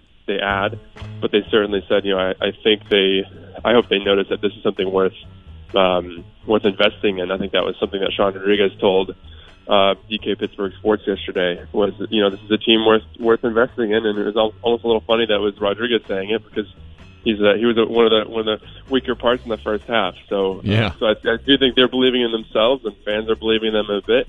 And it, you know, we'll see in the next nine days whether or not the front office believes it's it's worth uh, bumping up their their their their salary in a major way, because there are probably plenty of salary dumps that could be they could take on, uh, or or you know giving up some prospects to to really make a run here. Stephen Nesbitt from the Post Gazette. Enjoy your travel up to Cleveland, man. Thank you very much. Appreciate your time this morning. Thanks, Stephen. See you. S- Stephen from the uh, Post Gazette there talking Buccos who have been red hot. Getting to see a lot of Ohio is Steven. Indeed, he is. What a plum assignment. Eh, you know, not too bad. Listen, actually, Cincinnati and Cleveland are two great towns. A little rainy this weekend in, in Cincinnati, but the uh, the Bucco dominance had to be a little fun to watch. If you don't have fun in either one of those cities, you're not trying hard enough. I agree. I mean, we hate Cleveland because we are It's a sports thing. Yeah, it's a fun town. preternaturally. How's what's that word?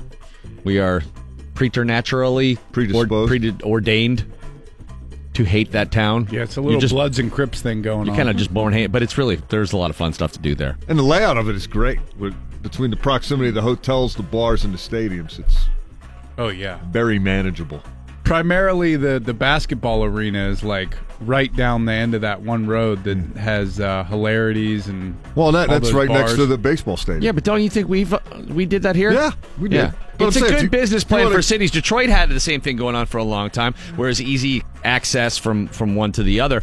And uh, really, that business philosophy is let's dump all the morons in one place and keep them contained, and it works, and it's great It's easier for the morons. Because you have to make it easy for the morons. well, Oh yeah, you got to moron proof your they're situation. morons. Mike Prisuta's got your sports when we come back. Didn't get a chance to talk to you because you were out last week, but the James Harrison saying Tomlin's a, not as much of a disciplinarian as uh, Bill Belichick. That was interesting. Yeah, and he I let wonder me if get there's- away with napping all the time. You want to kick that around a little bit? I bit? do want to kick it around.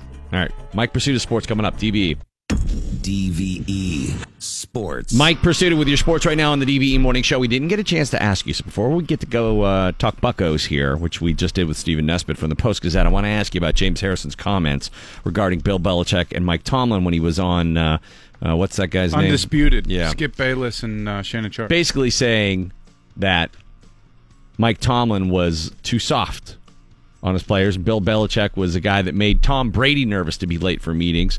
And uh, as we know, James Harrison slept through meetings here with uh, the Steelers. What did you think when you heard that stuff?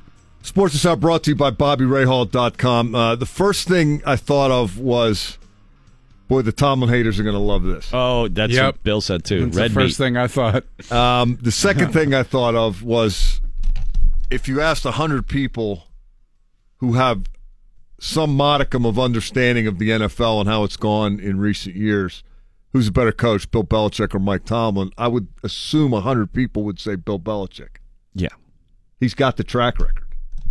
Uh, I, I don't know what the uh, point of it was, um, other than maybe Fox trying to make a splash. Or uh, Harrison, uh, the context of what he's talking about, he's a guy who was so upset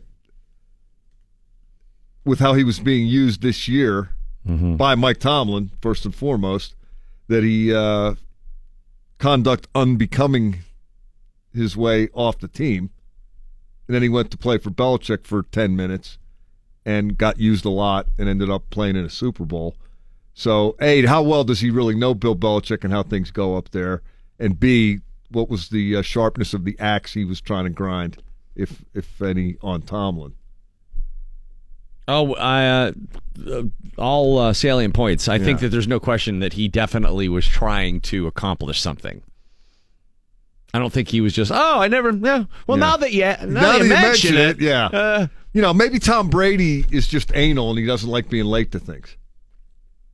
Uh, I don't know. I, I mean, in the in the do your job thing about Bill Belichick, they have a a storied uh, history and past of uh, Belichick undressing Brady in front of the team, calling him an idiot. Like he basically maybe it's a behind like a hook and sugar behind closed doors.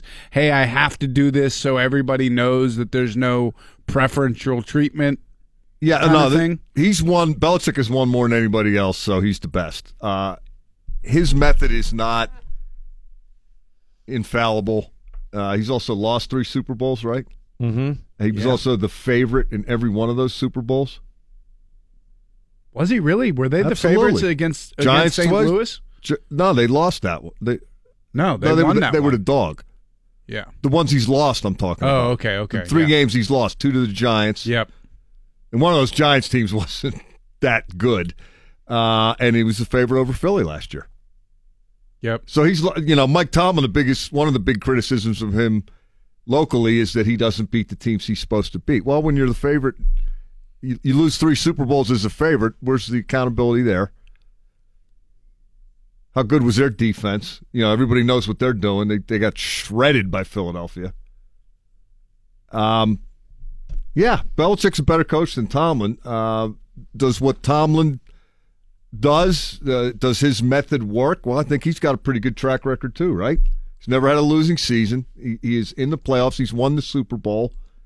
He's competed last year against Jacksonville. They had uh, a horrible game at the wrong time. Uh, some of that was attributable to Ryan Shazier's absence, but uh, it's funny. I, one of the things I wanted to do for training camp before training camp this was go back and look at that Jacksonville game, and they had uh, countless mistakes on defense. They had uh, situations where the guys were not on the same page. Where Receivers were left wide open, or it looked like half the defense was playing one thing and half was playing the other. Uh, what did we hear right at the start of the offseason this year from Joe Haden and other people? Communication. Got to get got to get the communication figured out. We have to communicate better. They went out and got guys who have a history of being good communicators. Uh, they don't think it's a it's a physical thing. They think it's a not being on the same page thing. When you hear that miscommunication, which gets thrown around all the time in the NFL now, that's player speak or coach speak for somebody completely blew their assignment, if not more than one person. And that's the stuff that gets you beat. And uh, that's the stuff they got to fix. And that's the stuff they've been trying to fix. Is that because their guys don't run to meetings? They got to have more meetings. I think. I don't know. Uh, they got to solve that problem. But I, I think this too. If uh, if Mike Tomlin got fired today, he'd be hired tomorrow. Well, I always said when people compared the two of them, he's never going to beat Belichick. I'd always say, well, who, who is? Yeah. Guy's very good. 31 other teams. Guy's the best in the business right who has now. the best shot of beating what he's been able to build in New England? I mean, Mike Tomlin's got to be one of the three guys you have in that conversation, right? No question. in terms of winning a game against the Patriots? Yes, the, the game. Yeah, I don't know. I would, Harbaugh in that conversation. see, I think I, I think that's a big Steeler problem is they can't beat New England when it matters. Well, But- this is why the fans are upset, Mike, because they feel like the talent level on this team, if this team was as disciplined as the Patriots team, they could beat the Patriots easily. And I could argue that uh, when you pull a guy such as a Sean Spence, who was on his couch in early December, uh, and he's in your starting lineup in early January, that's a problem. And the, the Steel- Patriots traded away their best linebacker. the Steelers roster is top heavy. They've got yeah, Bell Brown, Ben. You got you got some some of the guys that are the best or among the best in the league at their positions, but you also had Sean Spence starting for you last year. Not to put it all on Sean Spence, Right. but you know, how good is Artie Burns? Do we know? How good is Sean Davis? These guys start. They they play critical roles. I mean, I would definitely like to see Tomlin handle the Bells and Browns more like Belichick would. Yeah. Parti- I would love to see how Bill Belichick handled Le'Veon Bell. Well, how would how would you handle that differently, for example? Um, one way was I would be I would try to encourage him to understand how his actions affect the other players, and Yeah. maybe he should show up for the walkthrough before a big playoff game, and maybe he should show up a little earlier than an hour before that game starts. And despite the fact that he had 100 and whatever 20 yards uh, in in offense and two touchdowns that game, and didn't Belichick bench Butler in the Super Bowl? Yeah, how'd that work out? Not great, but got shredded.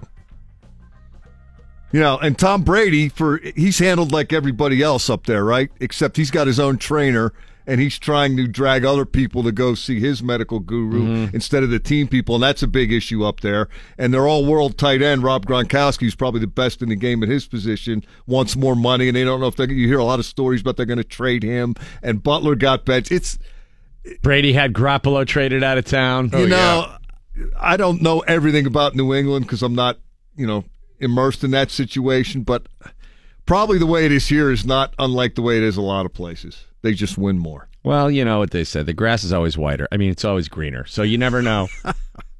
It was interesting stuff, though. The Harrison stuff. I mean, Very interesting. good for Fox. I mean, that's. Uh, I'm amazed they got him to talk. Was, was it a Friday that he talked? That's not a day he likes to talk, Mike. No, that used to be his only day. It was a Thursday. Well, I guess when you're Yeah. not playing, nothing to talk about. Yeah, you know, should they have a tighter ship? I don't know. Um, what would be the effect on Antonio Brown and Le'Veon Bell if, if you clamp down on those guys? Do you lose them as all pros? Does does making the other people fall in line is that residual effect that you reference? That that might be a very real thing that a young guy will not be as on the details as he should be because the all pro isn't. Right. Except the young guy ain't an all pro and he needs to be. Mike Prisuta, salient points about the James Harrison, I don't have a conclusion. Tomlin, Belichick dynamic. but uh, they they were doing pretty well here. They had a Super Bowl caliber team that won one and got to one, and then it got old, and, and massive changes had to be made, and there was a, a a regression, and then they up until last year they were improving every year and getting further in the postseason. And uh, you know, a couple years ago, they went up to New England thinking they were going to win because Le'Veon Bell was going to be the difference. He got hurt and was out. They lost. Uh, prior to this year, they lost to the Super Bowl champ two years in a row. But the Jacksonville thing, uh, a lot of people got to take a hard look at that. I assume that's already happened in the offseason. But uh, that was a game that uh, they certainly helped themselves lose. I, I don't want to take all the credit away from Jacksonville and say the Jags didn't win it, the Steelers lost it, but the Steelers were not what they needed to be. on And I don't think Tomlin did everything he needed to do to No. win in the second half of that game. Right he up- totally screwed it up. right up to the end when when they're trying to score a stupid touchdown at the buzzer when they should have kicked a field goal from the 30 yard mm-hmm. line. Right. It, it- it's a it's a hail mary at that point, but you try every avenue, Right. right? And then AB's catching a pass and not running out of bounds. And Yeah. just, uh, they were playing out the string at the end of a playoff game. That uh, that was as distasteful to me as any of the physical mistakes they made. Red Hot Pittsburgh Pirate Corey Dickerson joining us here on the DVE Morning Show, 940. It's the DVE Morning Show. Randy Baumann, Val Porter, Bill Crawford. Do you guys remember when you first went to college? And uh, d- did you know who your roommate was going to be, Val? Um. y- Well, I lived off campus, and Okay. had a friend be my roommate. Oh, they let you live off? Okay. Yeah. And I lived at home for the first couple of years, so my roommate was still still my brother. So, those of us who've had to go and you live with a strange person or you try to, you know, figure out. That would I had mutual friends who knew somebody who was going to school with me because I started at IUP before I transferred to Penn State. And uh, so my buddies were like, hey, our, our friend Toby's going there. You should, he's cool. You should live with him. So that's what I did. But don't you fill out like a like an online dating style profile, You can do all of that. and all that kind of thing? hmm And they will place you with people sometimes. You can request to have somebody. At Georgia Southern University, there's uh, been a bit of a controversy. A screenshot has emerged of a text message sent by a white student at Georgia Southern University to her black roommate. Now, this is going to be one of those rooms where there's like three people or four people. The white student Courtney Schaefer and her roommate texted introductory hellos and they all they each laughed about the fact they accidentally called the other uh, one of the screenshot shows they were kind of like friendly in their first exchange and not long after that Schaefer sent a text message about her roommate's Instagram account which was not meant for the black roommate whom she had not met in person yet it was meant for the other roommate Oh no. who was not black Oh no. so she sent this text message accidentally to the black roommate that said, uh, upon gazing at her Instagram account, her Insta looks pretty normal, not too N word ish. Now, Uh, she immediately realized she texted the wrong person. Hmm. Probably because she got a text back going, "Huh?" But Excuse she me. apologized, saying, "OMG, I meant to write the word trigger-ish." But the phone, What? the phone auto-corrected to N-word-ish. Damn racist phone. It's not her. What? I mean, that's a lame. She got a she got Cover. the, the racist iPhone. That's Siri. Siri's a bigot. I meant to say triggerish, meaning like you seemed really cool. Like she nothing that triggered a red flag. I'm so embarrassed. I apologize. Screenshots of the texts were shared Let by me just see if I can type that in if it auto corrects it at all.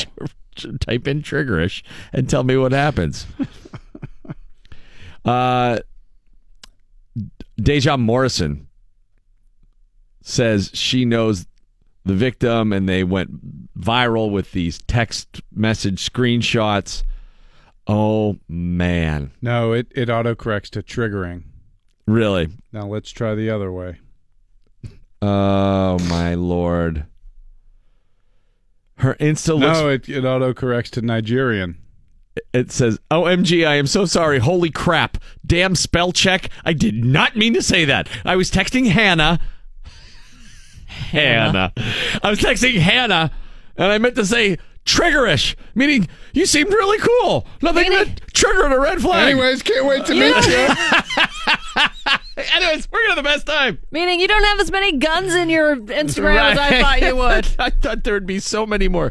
Just Not that you're in a gang. I didn't mean that. No, I want to amend that as well. You didn't appear to have a lot of babies out of wedlock. I don't know. Um, oh my God, you probably know your dad. And apparently they're they are athletes. So the athletic director of Georgia Southern was first made aware of the comment via email. Uh, in turn, the athletic director notified officials at the school on Friday morning. GSU interim president Shelley Nickel released a statement. The university shares the hurt our community has expressed following the use of the racial slur exhibited in a screenshot shared on social media. The use of such racist comments is offensive and unacceptable and in no way reflects the attitudes or values of Georgia Southern Uni- Georgia Southern University. To be clear, there's no place for bigotry, racism, etc., etc. No mention made of whether or not Schaefer would be facing disciplinary action. Here's the thing: I don't think she should face disciplinary. They should just not live together. And maybe that girl should be like, "Hey, uh, we're going to need you to sit in a couple seminars and maybe learn how using that word because clearly she meant to use it." Yes. There's no question. You've got to go out of your way to use that word. It's not like any other word. Uh, triggerish was probably as good as she was going to get. I don't know what else she could have eaten. Vigorish? I mean, she doesn't seem to be welching on any of the interest on her bets. I mean, all joking aside, though, that really sucks for that girl. Oh my god, yeah. Like it sucks that she's like, you know, pumped to go to college and then gets that and th- and that kind of thing makes you feel like, okay, you know, cuz every black all my black friends say the same thing. We secretly think every white person is racist. so Prove us wrong. So whenever they see something like this, they're like, "See? I knew it." Damn it. Why did I pick this school? Hannah. her name is N W A M A K A, Nwamaka. That's her roommate's name. Um, I, I don't think triggerish was the word she was trying to come up No. with there. Her Insta looks pretty normal, not. come on. Sorry about the up yours. Oh boy, Oh, just awkward. just not a great way to start college. I wonder if they're teammates. If the athletic director was involved there, it didn't really make it clear in this. Uh, yeah, this that would article. make sense. But oh boy, oh boy, oops. I recently had a thing where I was texting somebody, not the N word stuff, but it was somebody mm-hmm. I had their name labeled wrong. So I thought Oh, it was wh- coming from another person, and it wasn't like the person I had the phone number labeled as. So I was text messaging back and forth with this person, and I'm like, wait a minute. This, is totally not the person I think it is. It's somebody else related to this person. And then I got terrified for a moment. I'm like, oh my God. This is Gregish. Why is he? Re- Why is he responding like Greg would? exactly. This is supposed to be Mark. This doesn't seem like Mark. And then I got ter- terrified that I might have said something about the other Talking person. Like, trash on Greg. Well, at least we didn't. Yeah. At least we don't have Hey, to hang out with Mark. This is me. This is Mark. Don't. Ah. So at, at any rate, um, triggerish, which is not a word,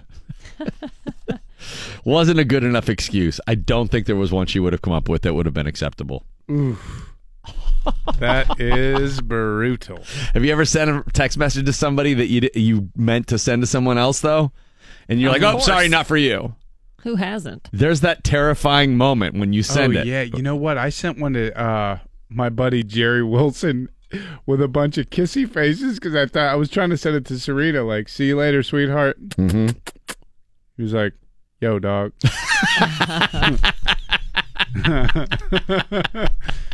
Don't be sending me that kind of stuff. Val's got news next. What do you got? Uh, we're going to talk about the uh, top favorite villains in movies. All right, good deal. Corey Dickerson from the Buccos, red hot. Four uh, home runs, four games. He uh, joins us 9:45 this morning on DVE. Uh, Sean Collier here from Pittsburgh Magazine. Some movies out this weekend. It's a sequel weekend. Mamma Mia, Here We Go Again, hitting theaters today. Is that the full title? Yes. Uh, Is this apparently, Whitesnake instead of ABBA? apparently beating out other suggestions, including Mamma Mia, yes, ABBA had other songs. Mamma Mia, gimme, gimme, gimme, more money, please. And, of course, To Mama, To Mia. Here's, here's the thing that confused me about doing a sequel. To Mama, to me is Yeah, the best. I think that would have worked. Randy Baumann and the DVE Morning Show. That didn't do that good over the weekend, right? What? It came in third. Oh, no, Second. man, made thirty Second? million. Oh. That's pretty good for Two Mama, to Mia. That's probably right? what they paid share for that movie. Oh, geez, you okay oh, there, my Val? God. Thank God that wasn't Everything your, all right? My face. your tooth. What's going on over there? Who What you chipped their tooth on the mic stand? Somebody did that. I've done it a hundred times. Chipped your tooth? Somebody chip it, I've hit it. Smashed their mouth on the mic. I can't remember who it was. Oh my god! Not exactly Somebody sure. like pulling the mic out of the stand and just smashed themselves in the face with it. I think I did it. That was me. Not No. here. No, it wasn't No, you. it was in the other studio when I had the boom mic. Remember that thing kept hitting me in the face? Mm, I mean, I remember you throwing it off of a window, but That was a fun time. top top. I was in pain. for I was I, I was post surgic surgery. And you were on uh-huh. the pain meds, so you were incredibly loopy was- too, weren't you? yeah, you? just the whole deal. Uh, I'm on pay meds now. That's no excuse. what do you got, Val? Here's a Channel 11 Severe Weather Center forecast brought to us by Bridgeville Appliance. It's 68 degrees at DVE. The news is brought to us by CCAC. A Pittsburgh woman is celebrating a new title. Heather Tomko was crowned Miss Wheelchair USA on Saturday night at an event in Ohio. Tomko also won the Invacare People's Choice Award and Quest for Knowledge Award. Tomko has a BS in Mechanical and Biomedical Engineering from Carnegie Mellon and is getting her Master's of Public Health at Pitt. Chicago is regarded as the rat capital of the nation. The apartment search engine Rent Hop named the Windy City to the top of the list based on the number of rat complaints last year in four major cities. The study showed Chicago had more than 50,000 resident complaints last year. Chicago followed by New York City, Washington, D.C., and Boston. Well, this has probably happened to everyone. You have a friend who is dating someone absolutely awful. So, should you say something? A new survey finds men and women answer the question quite differently. 43% of men would tell their friend they're making a mistake versus 35% who would keep their trap shut. Women went the other way. 39% would not say anything, 38% would. So split pretty evenly. The survey also found a big uh, difference by generation. 59% of people under 24 would say something, but only 27% of people over 65 would try to talk their friends out of a bad Over 65, you're like, I'm just glad anybody will hang out with you.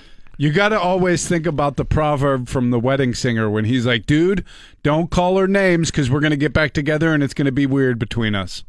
And I Oh, always right. think about that. Like, you if you trash somebody's girl, even if she is a total wreck, Yeah, you, she you can't do that. no. You got to subtly like just lay in the weeds and just wait till he starts talking trash on her and join in, but just side support. Or give it the old, I just don't think she was right for you. Or he was right He- for you. yeah. I think uh, there's definitely been times back in the day when there's less at stake. When you're young, there's just less at stake. So Right. you're just throwing haymakers at everybody's decision. Oh, I'd be like, dude, she sucks. yeah, oh for sure. What are you doing? For sure. And then as you get older, you're like, "Eh, the choices are dwindling here. I don't want to be too critical. Look, they all suck. So I guess settle for one. In some way. right. Uh, what do you guys, uh, here's another survey. What do you guys put on your burgers? I mean, ketchup, So much stuff. Too do. much. I do. I'm I a- can't tomatoes, all. lettuce. Uh, Uh, number, I like to put mayonnaise, lettuce, tomato, bacon. That's pretty good. Number one answer is cheese. Oh, 80, yes. 82%. Well, cheese is already on it. Yeah. I don't put it on it. No, the, per- the person in the kitchen. I kitchen. thought you meant me personally. Me too. I thought it was a condiment thing. Cheese is not condiment. yeah, but a lot of burgers, if you get it out, it's got the tomato, mayonnaise, lettuce on it. Oh, I, I always have something on it. I, I'm a big fan of the um, barbecue burger. The you know, give me some barbecue sauce, some onion strings. The number two Cheese. topping, I mean, No? lettuce. yeah. I, was, I mean, nice little crunch yeah, in there. I, was surpri- I like the shredded lettuce on the Oh yeah, yeah, perfect. on the on the burger. After that, it's ketchup, tomatoes, pickles, onions, mustard, bacon, avocado, and fried egg. I mean, Fried egg is good. fried egg's Ugh. pretty good, but Don't it's just shake your head, Val. Have the you mess. tried it? I've had a fried egg, yes. No, but On on, a a burger. burger. I don't want it. What about on a Primanti's? You don't know. You don't No. know. You won't like it. You've never done fried egg on Primanti's? Nope, Dude, live a little. I don't want to. Cap an egg. No, Why? because Killjoy. Get one now. Come on. people in the survey also asked what Fellas. their favorite. Never mind. Go ahead. I did not want that joke to be misinterpreted. Keep going. Uh, No, I waved off the I waved off the catcher on that one. Go ahead. ask what their favorite summer foods are. It's all meat. Burgers number one, then it's hot dogs, steak, barbecue chicken, and ribs. Like I don't look at ribs as a summer food. You it's don't? like an anytime food. I just don't look at ribs that much anymore. It's just Although too I guess messy. Yeah. rib fests usually do happen in the summer, though. so- Awesome. Have you had the ribs down at Pork and Beans downtown yet? No. Hmm. Haven't. It's ridiculous. So good. Insane. Although there's a million places to get good ribs, but Duke's is another one I love. I love Duke's ribs. They're good. What's the place out in uh, West Virginia? Everybody oh, goes to like Weirton. Weirton. DJs. DJs. DJ. Yeah, What are, football team gets them when they come to town? Is it a football or a hockey team? I don't know the answer to that. At DJs? They go yeah, to I'm, I'm pretty sure Yeah, they have know what you're them brought about. to the uh, whether it's hockey or I can't. I th- I'm pretty sure it's a football team. I don't know. You'd think someone Mike, maybe with. West Virginia ties. Maybe. No question. It's kind of like how when the Green Bay Packers come here, they go to Ielos. Greenfield ties. Mm-hmm. Styx denies a claim by former member Dennis DeYoung that promoters are making the band add his 1983 song "Mr. Roboto" to the set. They're not selling tickets by because they're not doing Roboto. Mr. Uh, the band's manager said, "We have not had any promoters suggest that Styx play Mr. Roboto at all, and promoters had nothing to do with the band adding the song to the set."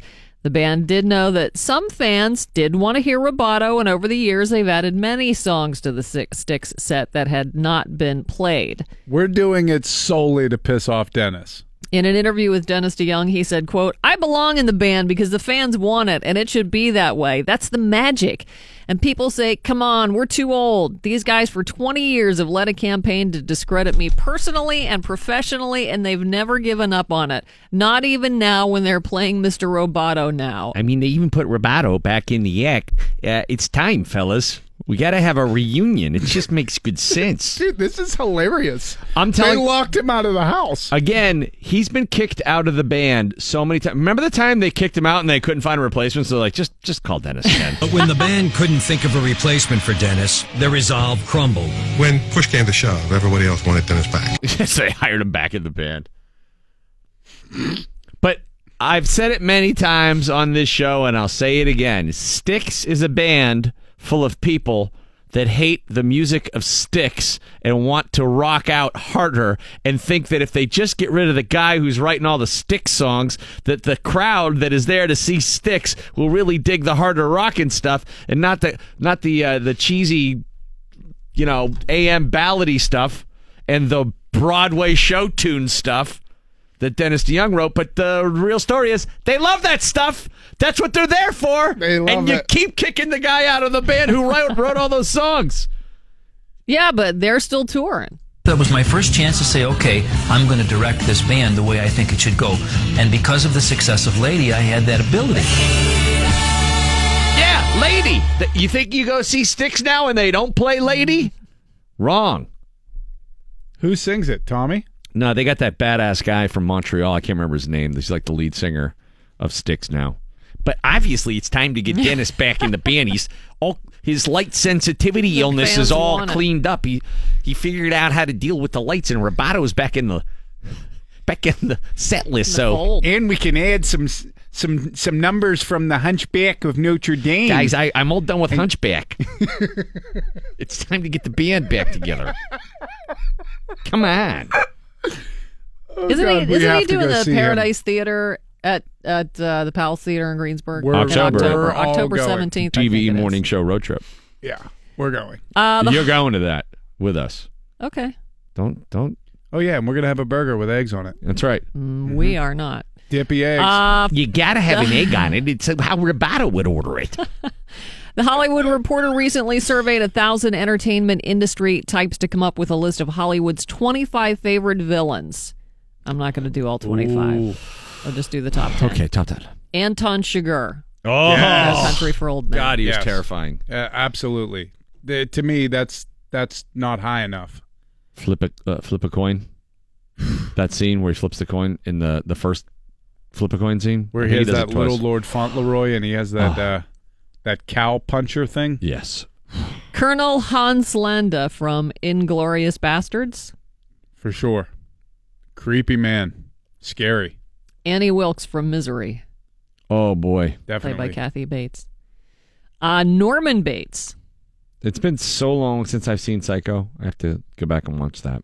Miranda Priestly. f- Uh, that was Meryl Streep's character in The Devil Wears Prada. Come on. Can't believe how many people like that. Like so many dudes talk about that movie as being, you know, something like They watched. they watch like it's a like legendary really? stat. Yeah, it's For some reason, I just thought of like uh, Death Becomes Her. I I, I missed Devil Wears Prada altogether. Uh, number five is Nurse Ratched from One Flew Over the Cuckoo's Nest. she's so good. Yeah, she's really good. what was that actress's name? She won the Academy Award for that. Uh, I know it. I know it. Damn it. Damn it. Hmm. If you want, I'll hum Roboto while you're thinking about it. I get a royalty even when I hum. She always plays kind of a weird, creepy person. I just remember Yeah. she was in the TV movie. What is it, Joe? Do you have it?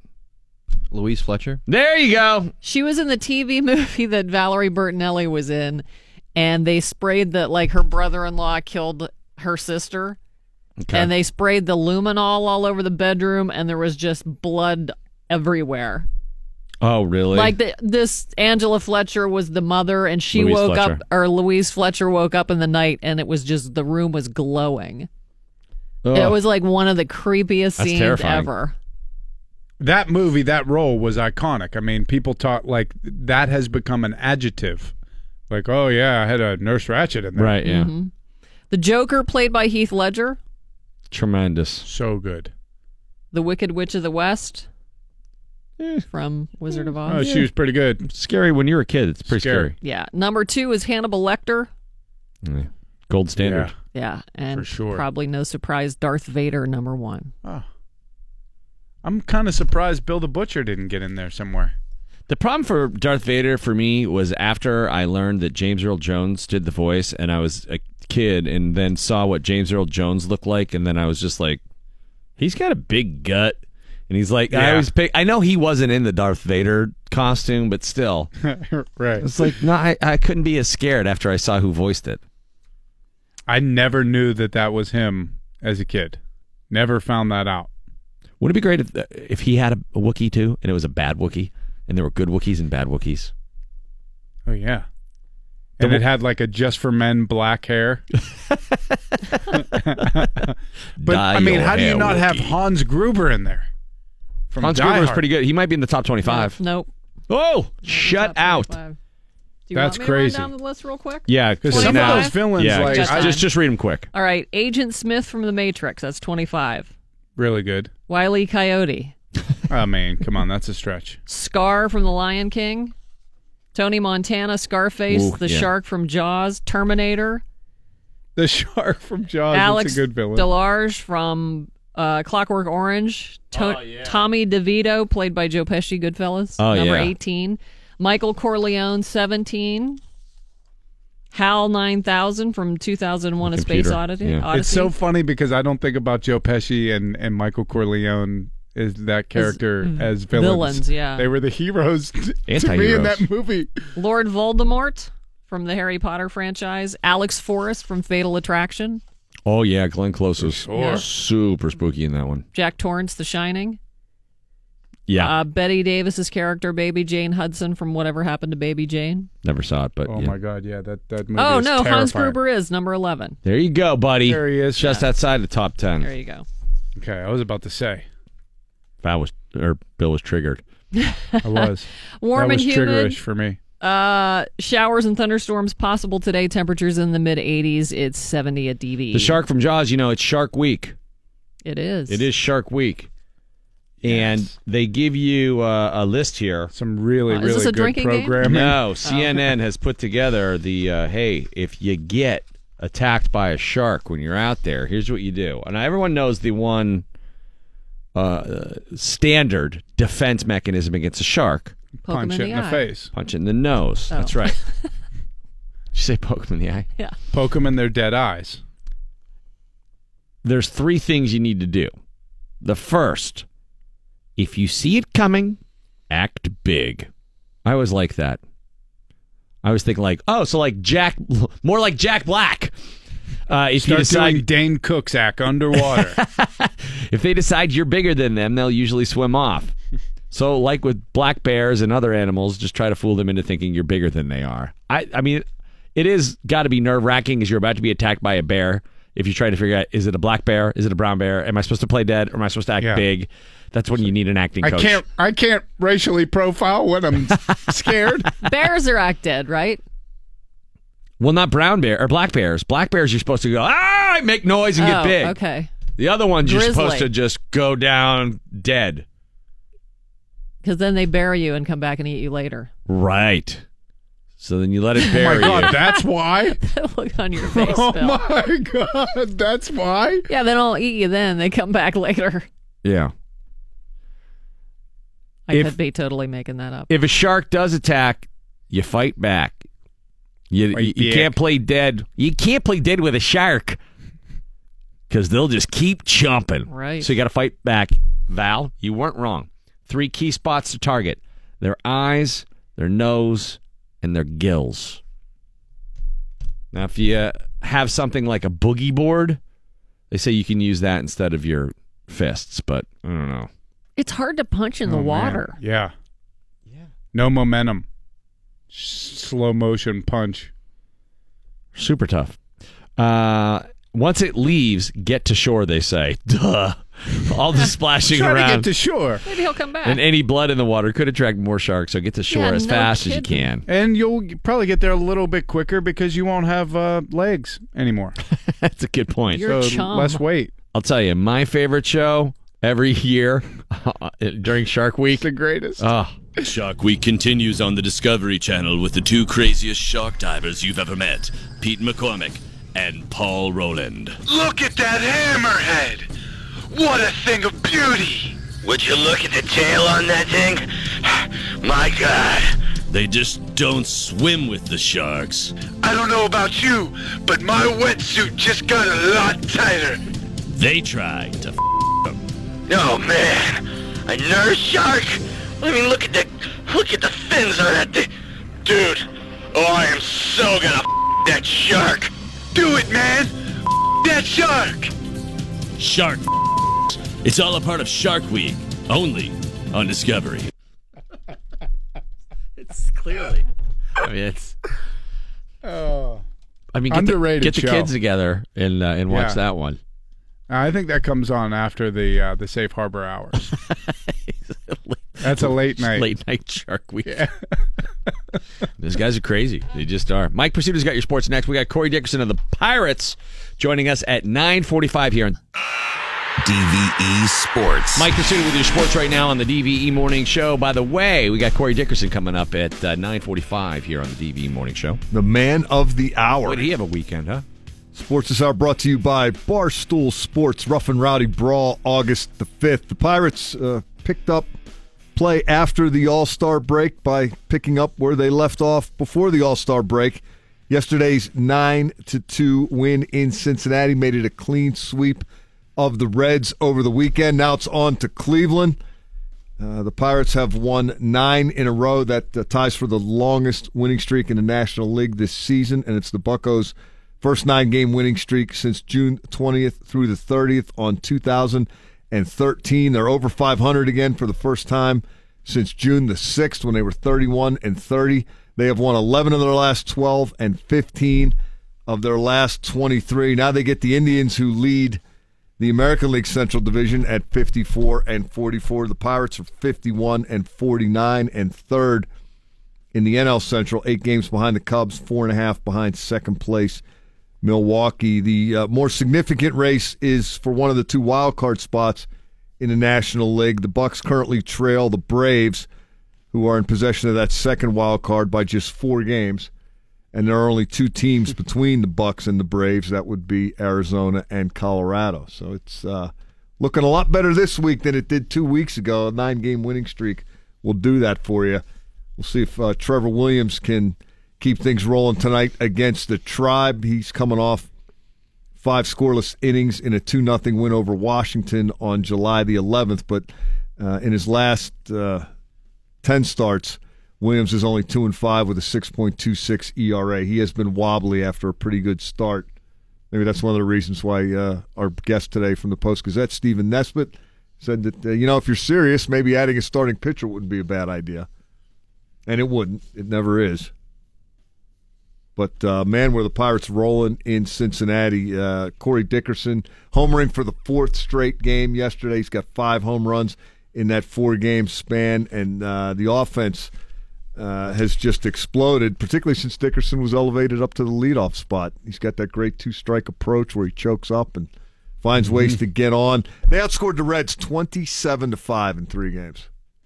And in this nine game winning streak, they have outscored opponents 57 to 20. Dang. It's remarkable. You know, sometimes the hitting carries you, sometimes great starting pitching carries you. They've gotten everything firing. Uh, they're, they're scoring runs. The starters are doing well. The bullpen unscored upon in Cincinnati. And all of a sudden, where are the dumb base running plays and the errors and all? it's amazing how everything kind of falls into place when you when you get the pitching. Good baseball is contagious. And you hit the ball over the fence. So is bad baseball. Yeah. It's it's amazing how that works out. Nine home runs in Cincinnati, including four yesterday for the Pirates. And uh, that bullpen, uh, eight and two thirds innings on the weekend in Cincy, six hits, no runs, no walks. No walks. That's uh, Rodriguez, Feliz, and Brault on Friday, Santana, Crick, and Vasquez on Saturday, and then Feliz and Glasnow yesterday. Got some live arms, and uh, when they have command, they are effective. Yeah.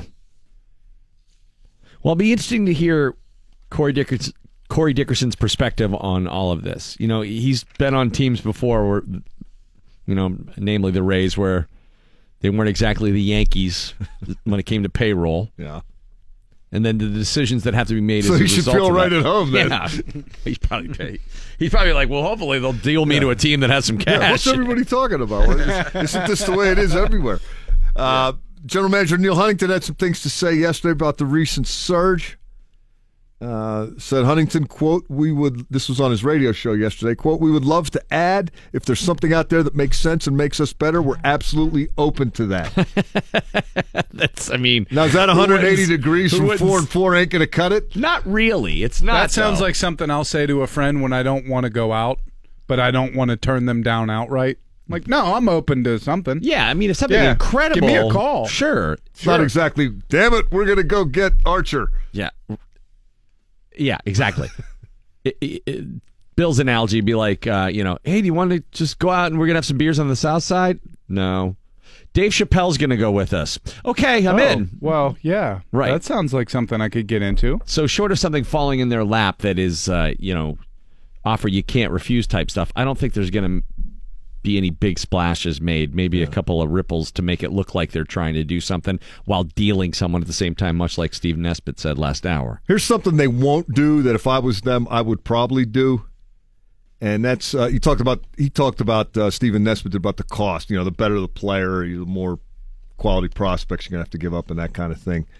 Lance Lynn is pitching for the Twins, and he's having a really erratic year. When, when he's been good, he's been real good. When he's been bad, he's been awful. Uh, he left St. Louis last year, thought he was going to get a big contract, ended up getting a one-year deal in Minnesota for about twelve million. Uh, the Twins are in the tank. They just got swept by Kansas City. They're probably going to sell. Reclamation project? Well, I'm, if you're thinking along those lines, this is a guy that would not cost you very much, I don't think, in terms of prospects. But he's making twelve million, so you still got to pay him Six. Maybe four Maybe and a half, four or three. Maybe whatever we'll the, pick up some. You know, whatever the uh, rate would be for the percentage of season he's going to be with you. He would be expensive in dollars. He would not be expensive, I wouldn't think, in assets. And he's a guy who's pitched in the division and had great success with St. Louis. And he's not been. Uh, has looked like a guy who can't do it this year. He's looked like a guy. Why the hell isn't he doing it with regularity? But he's a veteran guy who's been through pennant races and all that. If you want to spend the money, just just throwing that out. Well, like you said, it's never a bad idea to fortify your starting rotation. Veteran but right arm, now, yeah. they're really sort of on a thin Yeah, I mean, ice. they have five right now, right?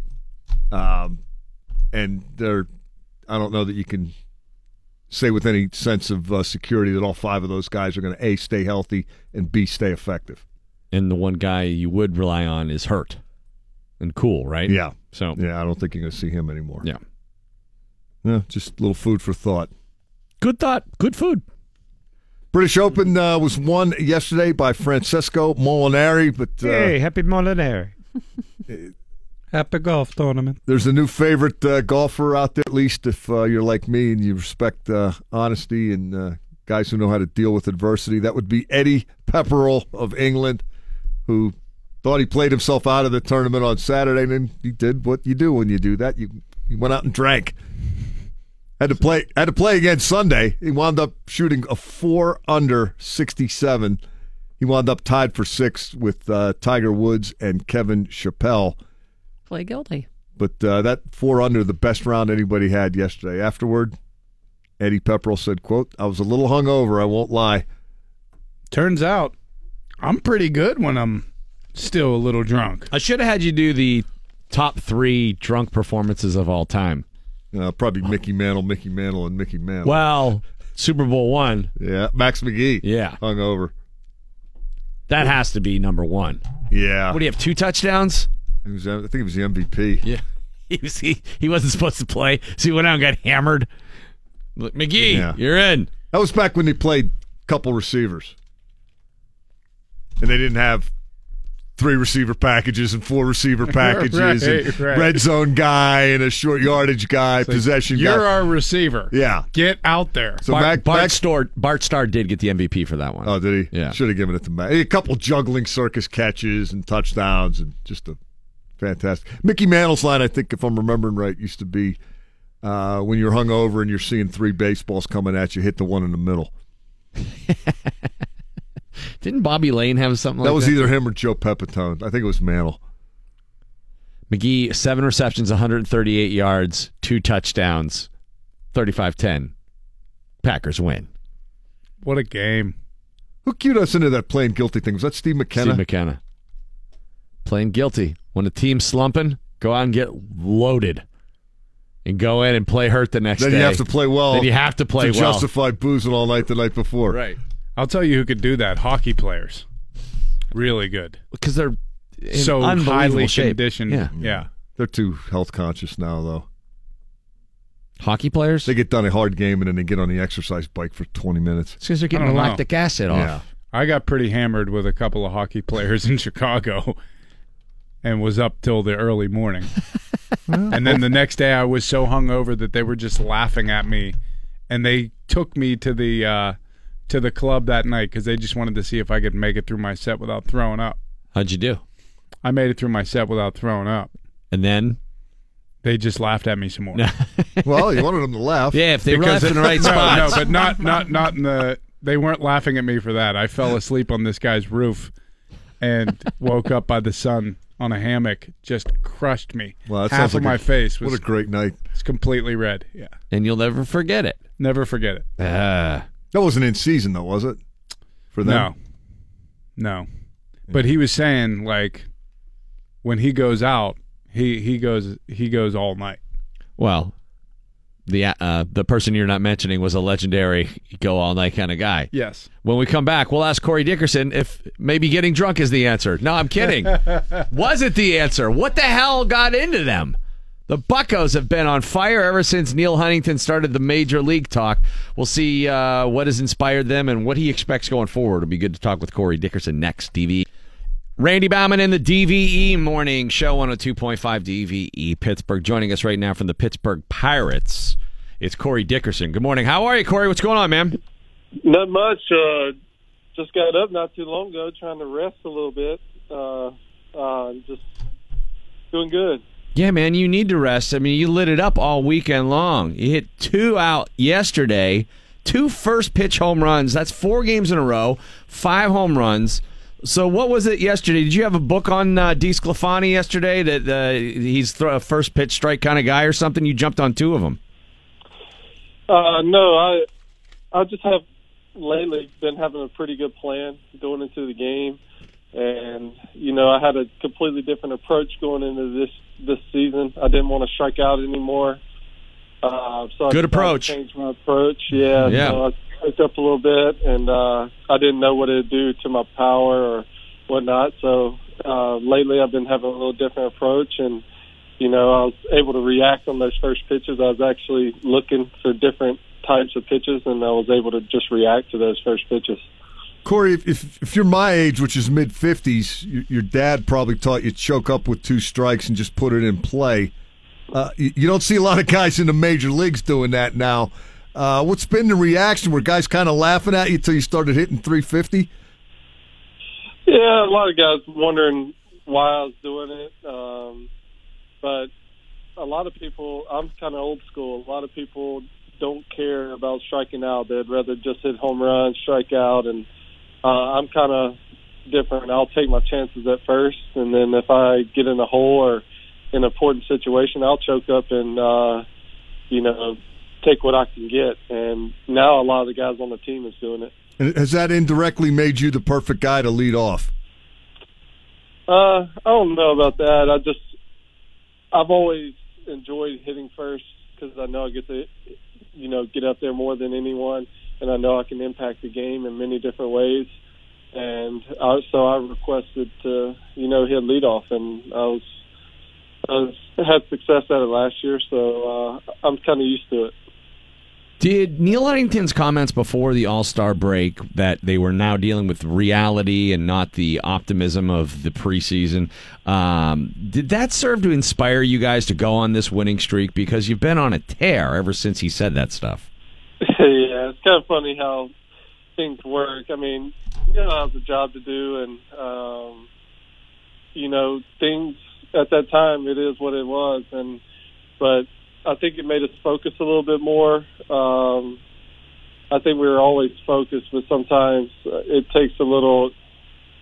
You got to know where you're at, and uh, our team is really young, and you know we were learning. A lot of the guys were learning how to fail, you know, during the season, and you know right now, everybody's clicking and having a good time, and it's different from the beginning because at the beginning we were just winning in different ways, but now we're winning in a dominant way. So you didn't have the uh, atmosphere in the clubhouse like the movie Major League. There was no cardboard cutout of Bob Nutting in there or anything like that.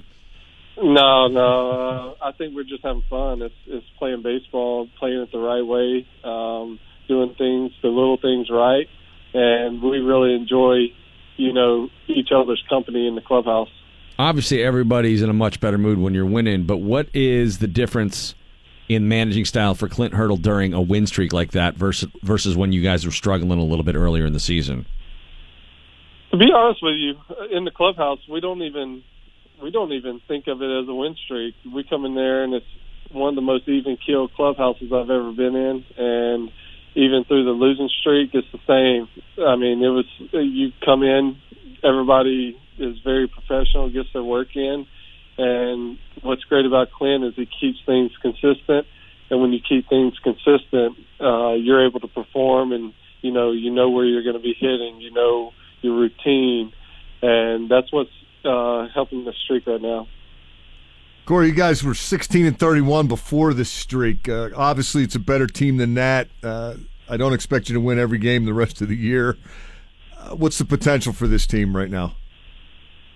You know, it's it's really limitless because a lot of people don't understand how hard this game is. Uh, it's a game of failure, and what people don't realize also is this this is a young team, and you know we had to learn how to lose.